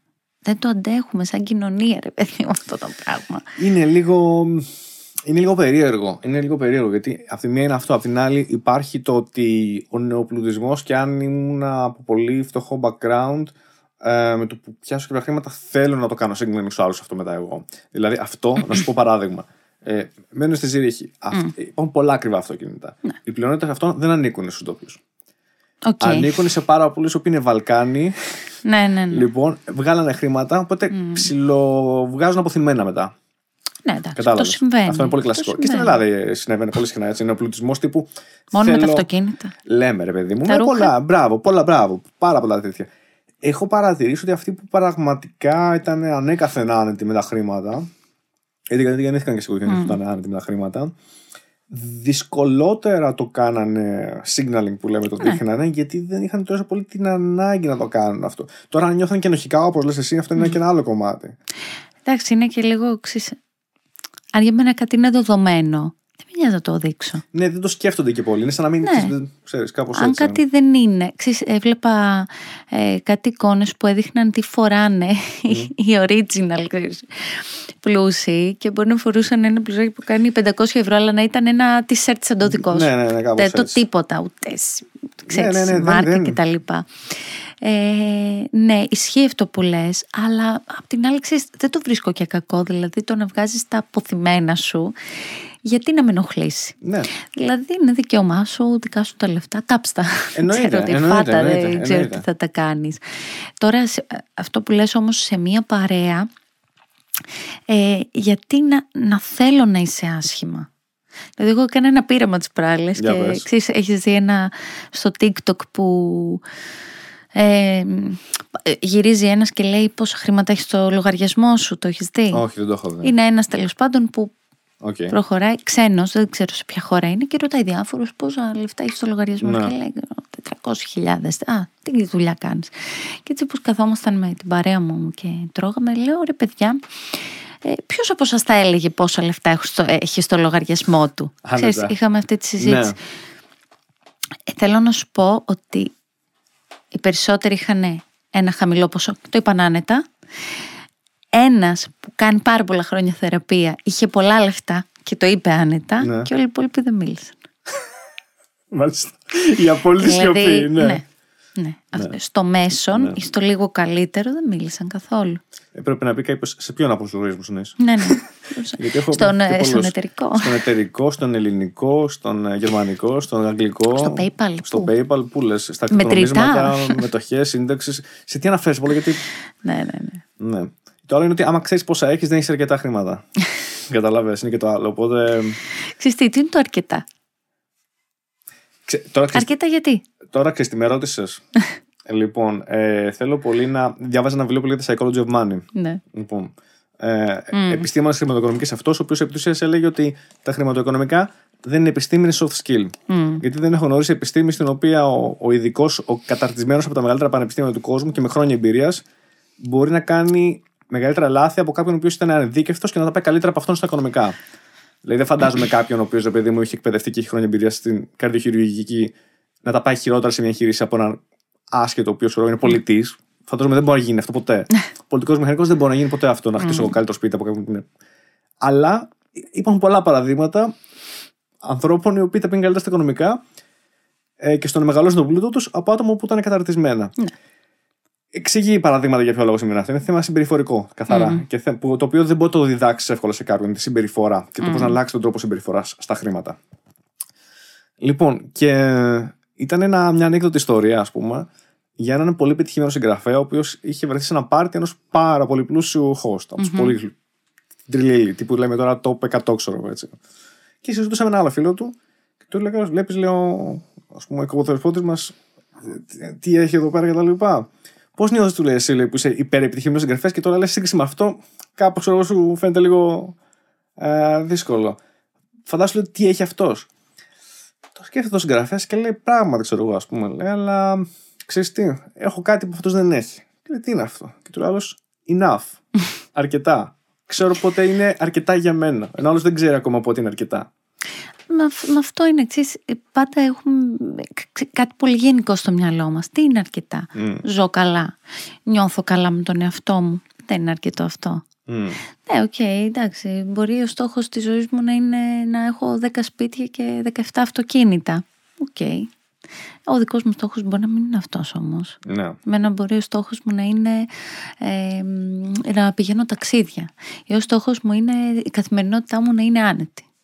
Δηλαδή το, το, να μην μετράω τα λεφτά για να πάω στο σούπερ μάρκετ. Και αυτό να μου αρκεί. Να μην χρειάζομαι ούτε να πάρω Φεράρι, ούτε να κάνω τίποτα τέτοιο. Δεν είναι ανάγκη.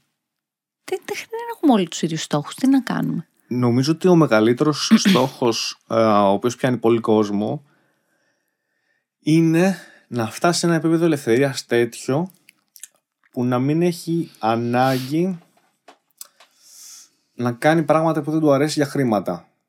Δηλαδή, ή μάλλον το πω αλλιώς, να ξέρει ότι ανά πάση στιγμή, αν θέλει, μπορεί να σταματήσει να κάνει αυτό που κάνει για χρήματα και να είναι OK. Ναι. Είτε του αρέσει αυτό που κάνει, είτε όχι. Και να κάνει κάτι άλλο. είναι επιλέγει. Δηλαδή, σκέφτομαι οι ελεύθεροι επαγγελματίες, ότι στην αρχή, ας πούμε, ένας δικηγόρος αναλαμβάνει τα πάντα προκειμένου να βγάλει τα προς το ζήν. Ε, μετά αρχίζει και είναι πιο επιλεκτικός. Ε, δεν, δεν παίρνει τα πάντα, ό,τι δεν θέλουν οι άλλοι.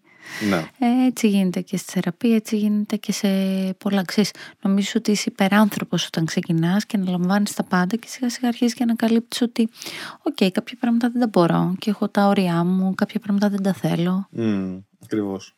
Ακριβώς. Αλλά όλα αυτά είναι στα πλαίσια της ελευθερίας. Οπότε αυξάνεις τα, τα επίπεδα ελευθερίας σου μετά. Έτσι. Όταν δεν αναγκάζεσαι να κάνεις πράγματα που δεν σου αρέσουν.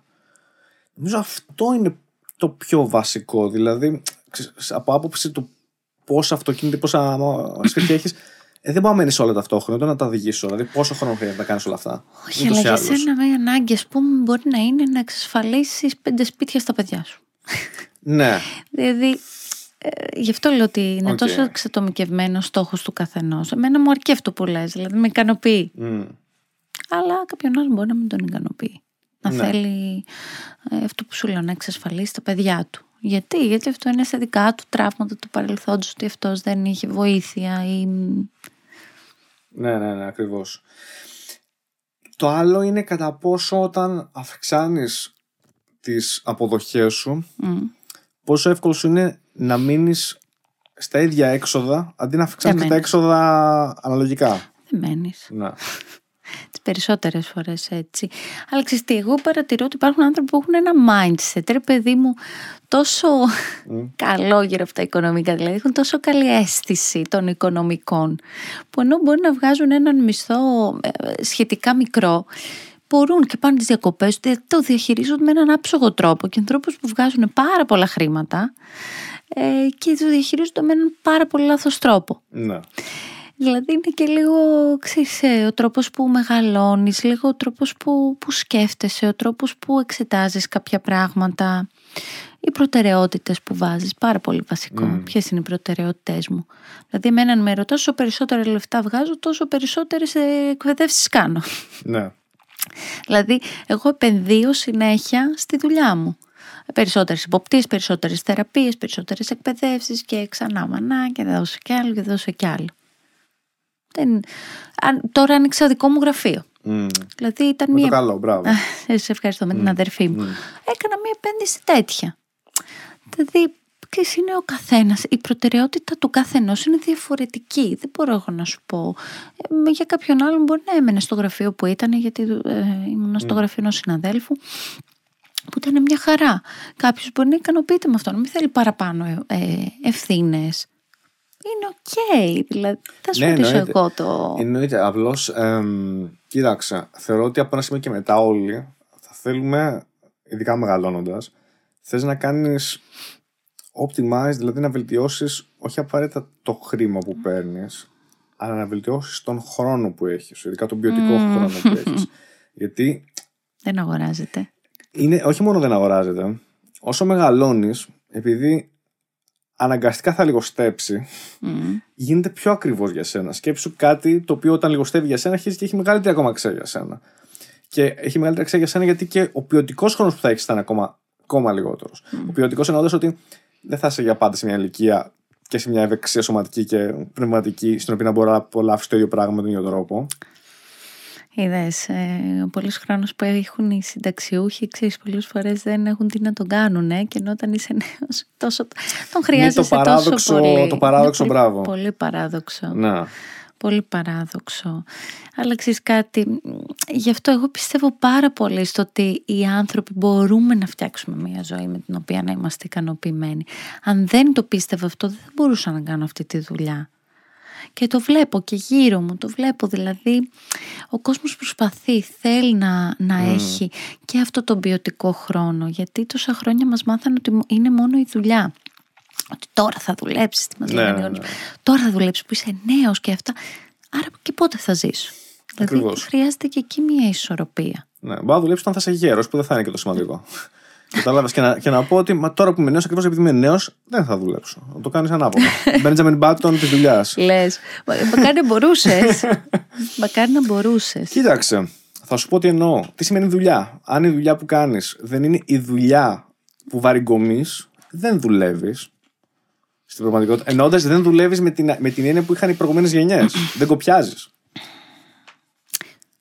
Κοπιάζεις. Δεν ξέρω σε ποια δουλειά δεν κοπιάζεις καθόλου. Ε, ε, σε- να, θα υπάρχουν φανταζόμαι κάποιες δουλειές που είναι, άμα δουλεύεις, δεν ξέρω, που, Ε, ε, Εννοώντας ότι δεν κοπιάζεις με την έννοια πια τώρα. Όχι, όχι ότι δεν θα τη κουραστείς. σωματική. ότι θα κάνεις κάτι καταναγκαστικό Μμ.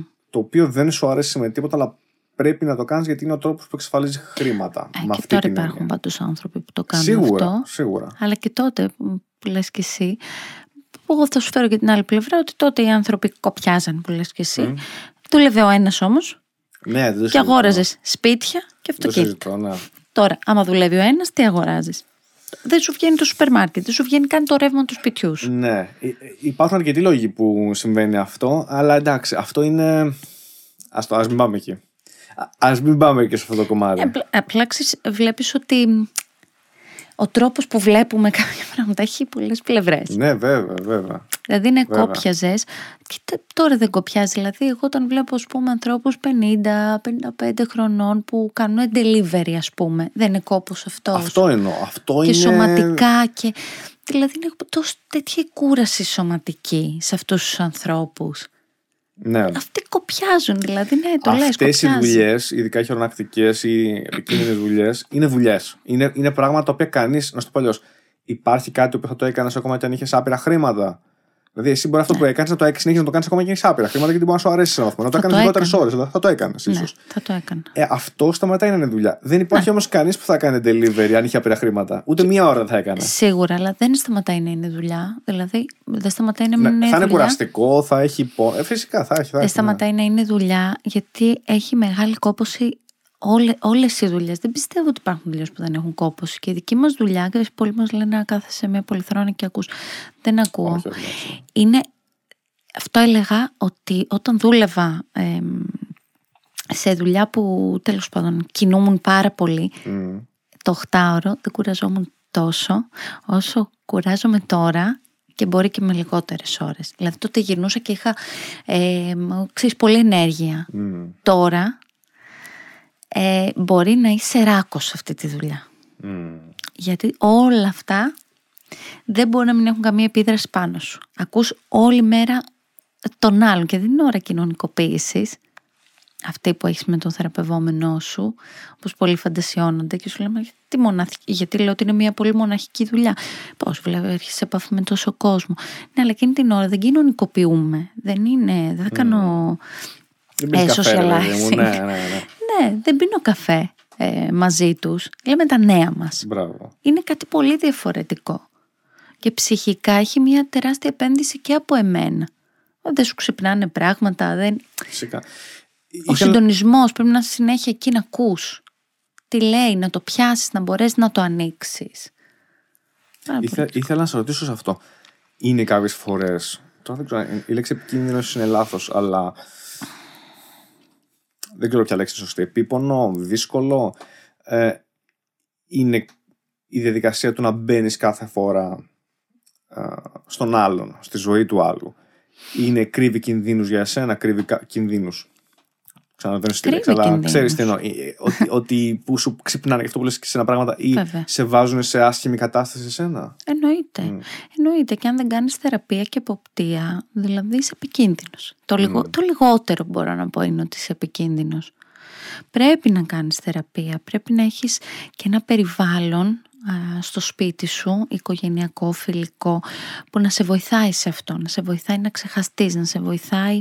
Εννοείται ότι υπάρχουν φορές που θα γυρίσεις σπίτι και θα είσαι ράκος, που θα έρθει ένας άνθρωπος και θα γκρεμιστεί ο κόσμος σου, ε, που μπορεί να σε χάλια για μέρες. Δεν είναι η καθημερινότητα, έτσι, δεν λέω ότι αυτό συμβαίνει κάθε μέρα, αλλά θα συμβεί.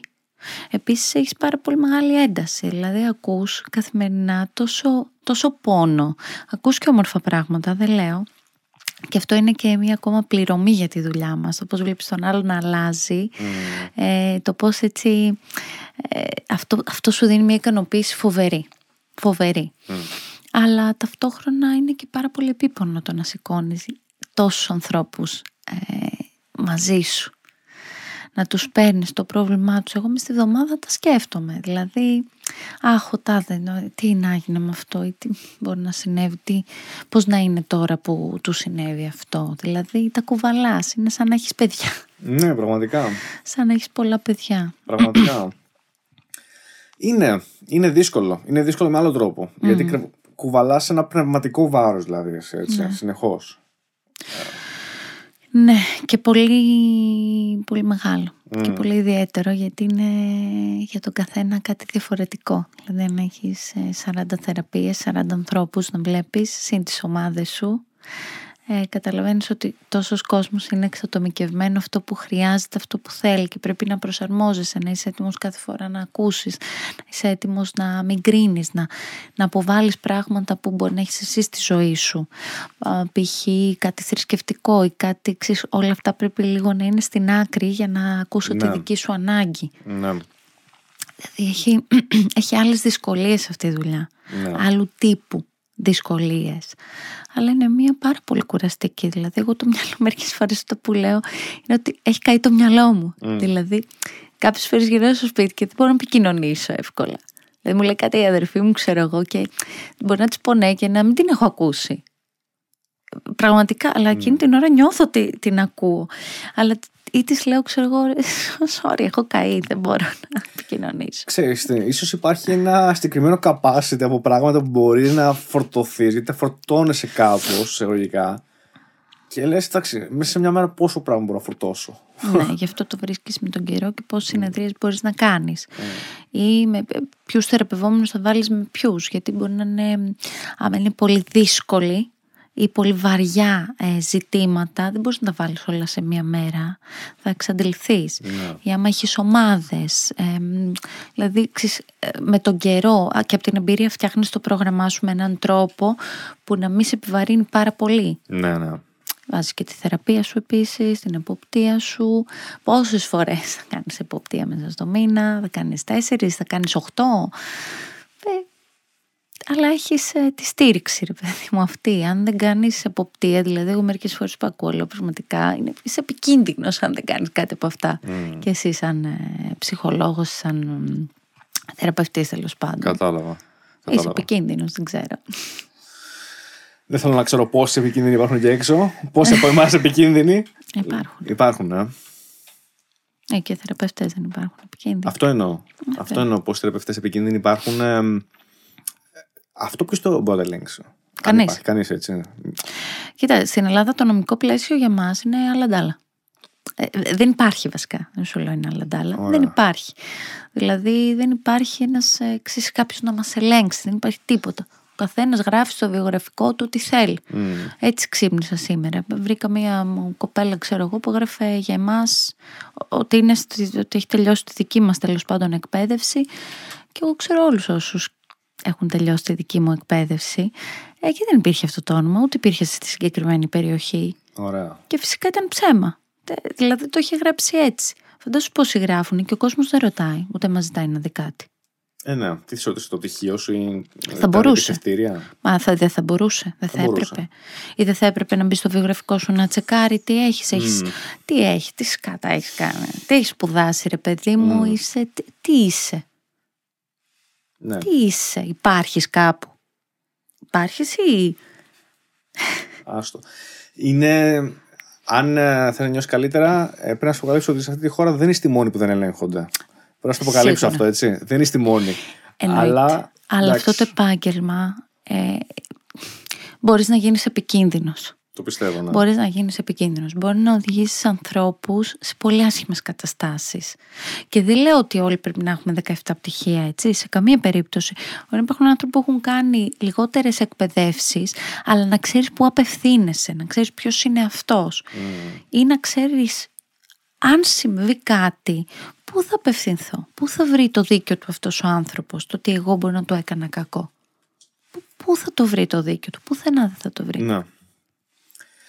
Ε, ναι, αν είναι να μπλέξει μετά σε νομικές διαδικασίες ή κάτι τέτοιο. Μα δεν είναι... υπάρχει νομικό πλαίσιο. Και τι, Α, δεν είναι πώς θα αυτό το αποδείξεις; Σωστό. Οτιδήποτε πώς θα αποδείξεις; Σωστό. ότι σου έκανε ο θεραπευτής σου. Ή σου είπε ή οτιδήποτε Ε, να σε επηρεάσει με κάποιο τρόπο. Σωστό.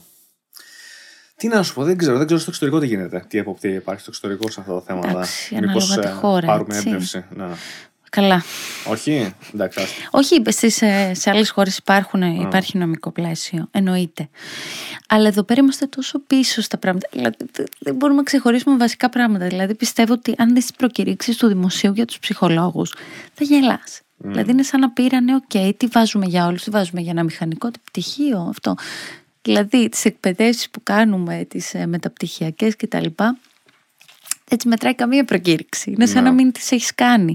Μπορεί να έχεις κάνει 4, 5, 6 χρόνια ε, εκπαίδευση στην ε, ψυχανάλυση. Σαν να μην έχουν πάρει ποτέ τη γνώμη ενός ψυχολόγου να τον ρωτήσουν ρε παιδί μου, τι πρέπει να έχει ένας για να είναι στο δημόσιο και να κάνει θεραπείες; Αρκεί αυτό το πτυχίο ή χρειάζεται και κάτι ακόμα; Ποτέ, δηλαδή είναι αστείο Σιγά μην σχεδόν. ασχοληθεί κανείς. Εδώ δεν ασχολούνται για άλλα. Για Ε, ασχοληθούν για αυτά. ε, Αυτό σου λέω. Εντάξει. Ότι δεν υπάρχει το νομικό πλαίσιο και δεν ξέρω αν θα υπάρξει το νομικό πλαίσιο. Σύντομα, κάποια στιγμή θα υπάρξει. Δεν ξέρω σε σε 150 χρόνια τι θα γίνει. Αλλά τώρα δεν βλέπω και κάποια διάθεση. Όσο και προσπαθεί και ο σύλλογος κτλ. Υπάρχει διάθεση για κάτι. Κάτσε να ανακαλύψουμε την ψυχανάλυση πρώτα απ' όλα να καταλάβουμε τι είναι. Όταν την ανακαλύψουμε, μπορούμε να πάμε και παρακάτω. Άρα, θα βέβαια. μας ανακαλύψουμε να ξεχωρίσουμε ότι δεν πάμε στον ψυχολόγο, μα είμαστε τρελοί. δηλαδή, πολύ πιο basic πράγματα. Ναι. Και Ναι, μετά ναι, ναι. βρίσκουμε το αναλυτικό και την ψυχοθεραπεία και την ομαδική και τι είναι τι. Αυτά είναι ψηλά γράμματα. Ναι, τελικά. Μάλιστα. Κωνσταντίνα, νομίζω ότι είμαστε κοντά στο τέλος, σιγά σιγά. Ε, αν έχεις κάτι ακόμα που θες να προσθέσεις, κάτι δικό σου, κάτι που σου ήρθε, κάποιο σχόλιο, κάποιο σύνθημα. σύνθημα. σύνθημα το που μας ενώνει, σύνθημα. το σύνθημα των... ε, Θες να μας πεις δύο λόγια, έτσι, σαν αποφώνηση, αφού είπες ότι ξεκίνησε κάποιο δικό σου γραφείο, τι κάνεις, πού είσαι, έτσι να ξέρουμε άμα κάποιος θέλει να σας βρει. Ναι. Είσαι και ε, ενεργή και στα social που λες και εσύ έτσι να... Ναι, είμαι ναι, ενεργή. Είμαι και δεν είμαι, ξέρεις, είμαι Εγώ λίγο. σε βλέπω. Τα stories τα βλέπω συνέχεια να ξέρεις. Ναι, ναι, ε, εντάξει, Και ξέρεις. είναι και πολύ ενδιαφέροντα. γιατί κάνεις κάποιες θεματικές ωραίες. Ναι, εντάξει, θα γίνει ας πούμε μία φορά τη βδομάδα, κάτι θα Ναι. ανεβάσω, Ναι. σίγουρα. Αλλά ε, και τα- με τα social ασχολούμαι περισσότερο γιατί βλέπω πολύ ωραία ανταπόκριση. Δηλαδή, οι ερωτήσεις, όλα αυτά, το θα μου στείλουν κάποιοι σε ευχαριστώ που με βοήθησε ή αυτό που μου είπες. Για μένα αυτό είναι μεγάλο, ε, μεγάλη χαρά. Ναι, ναι. Ε, και είναι και δωρεάν έτσι. Δηλαδή δεν χρεώνω. Ακριβώς, ναι, γι' ναι, αυτό. Ναι. Ε, ναι, λοιπόν, ε, στη Γλυφάδα είμαι.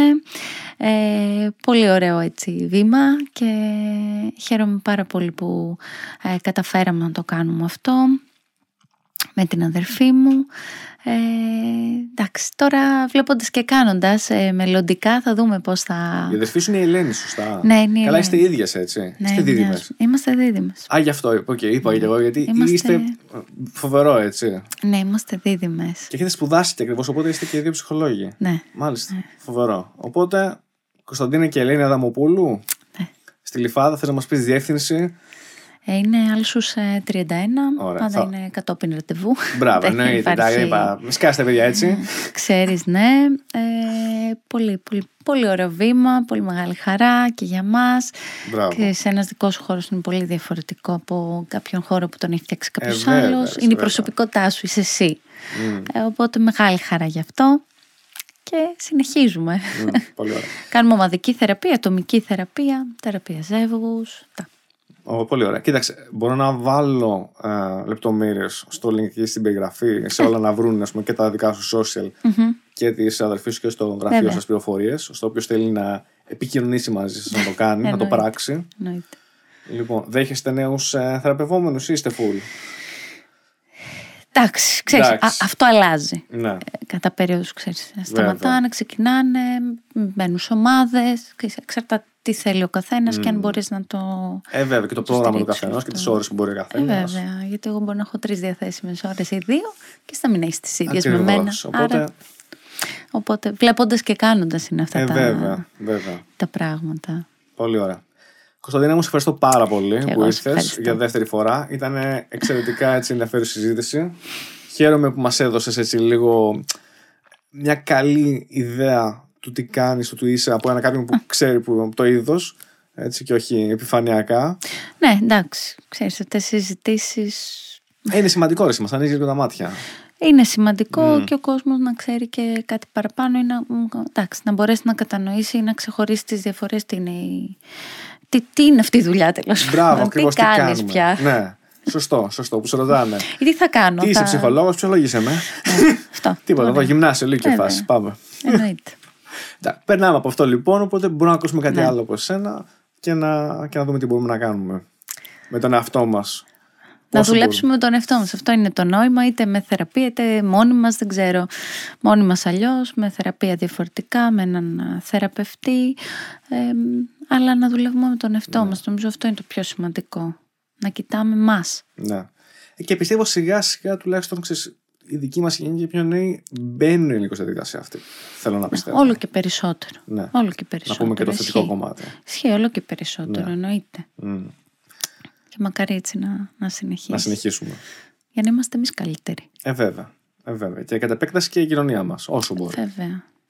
Ε, ναι, γιατί άμα είμαστε εμείς, είπαμε παιδιά. Είναι πάει λίγο. λέγοντας. Ναι, αλυσίδα. Λοιπόν, σε ευχαριστώ ξανά πάρα πολύ. Και εγώ σε ευχαριστώ. Λοιπόν, και θα τα πούμε την επόμενη φορά, δεν γλιτώνεις να ξέρεις. Τέλεια. Λοιπόν, θα μας έρθεις να μας πεις κι άλλα. Εννοείται, εννοείται.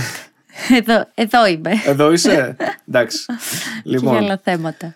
μπορούμε να πάμε προς αποφώνηση. Είχαμε λοιπόν μαζί μας την Κωνσταντίνα Δαμοπούλου. Ήμουν ο Γιώργος Ζαχαρόπουλος. Μέχρι την επόμενη φορά. Γεια χαρά.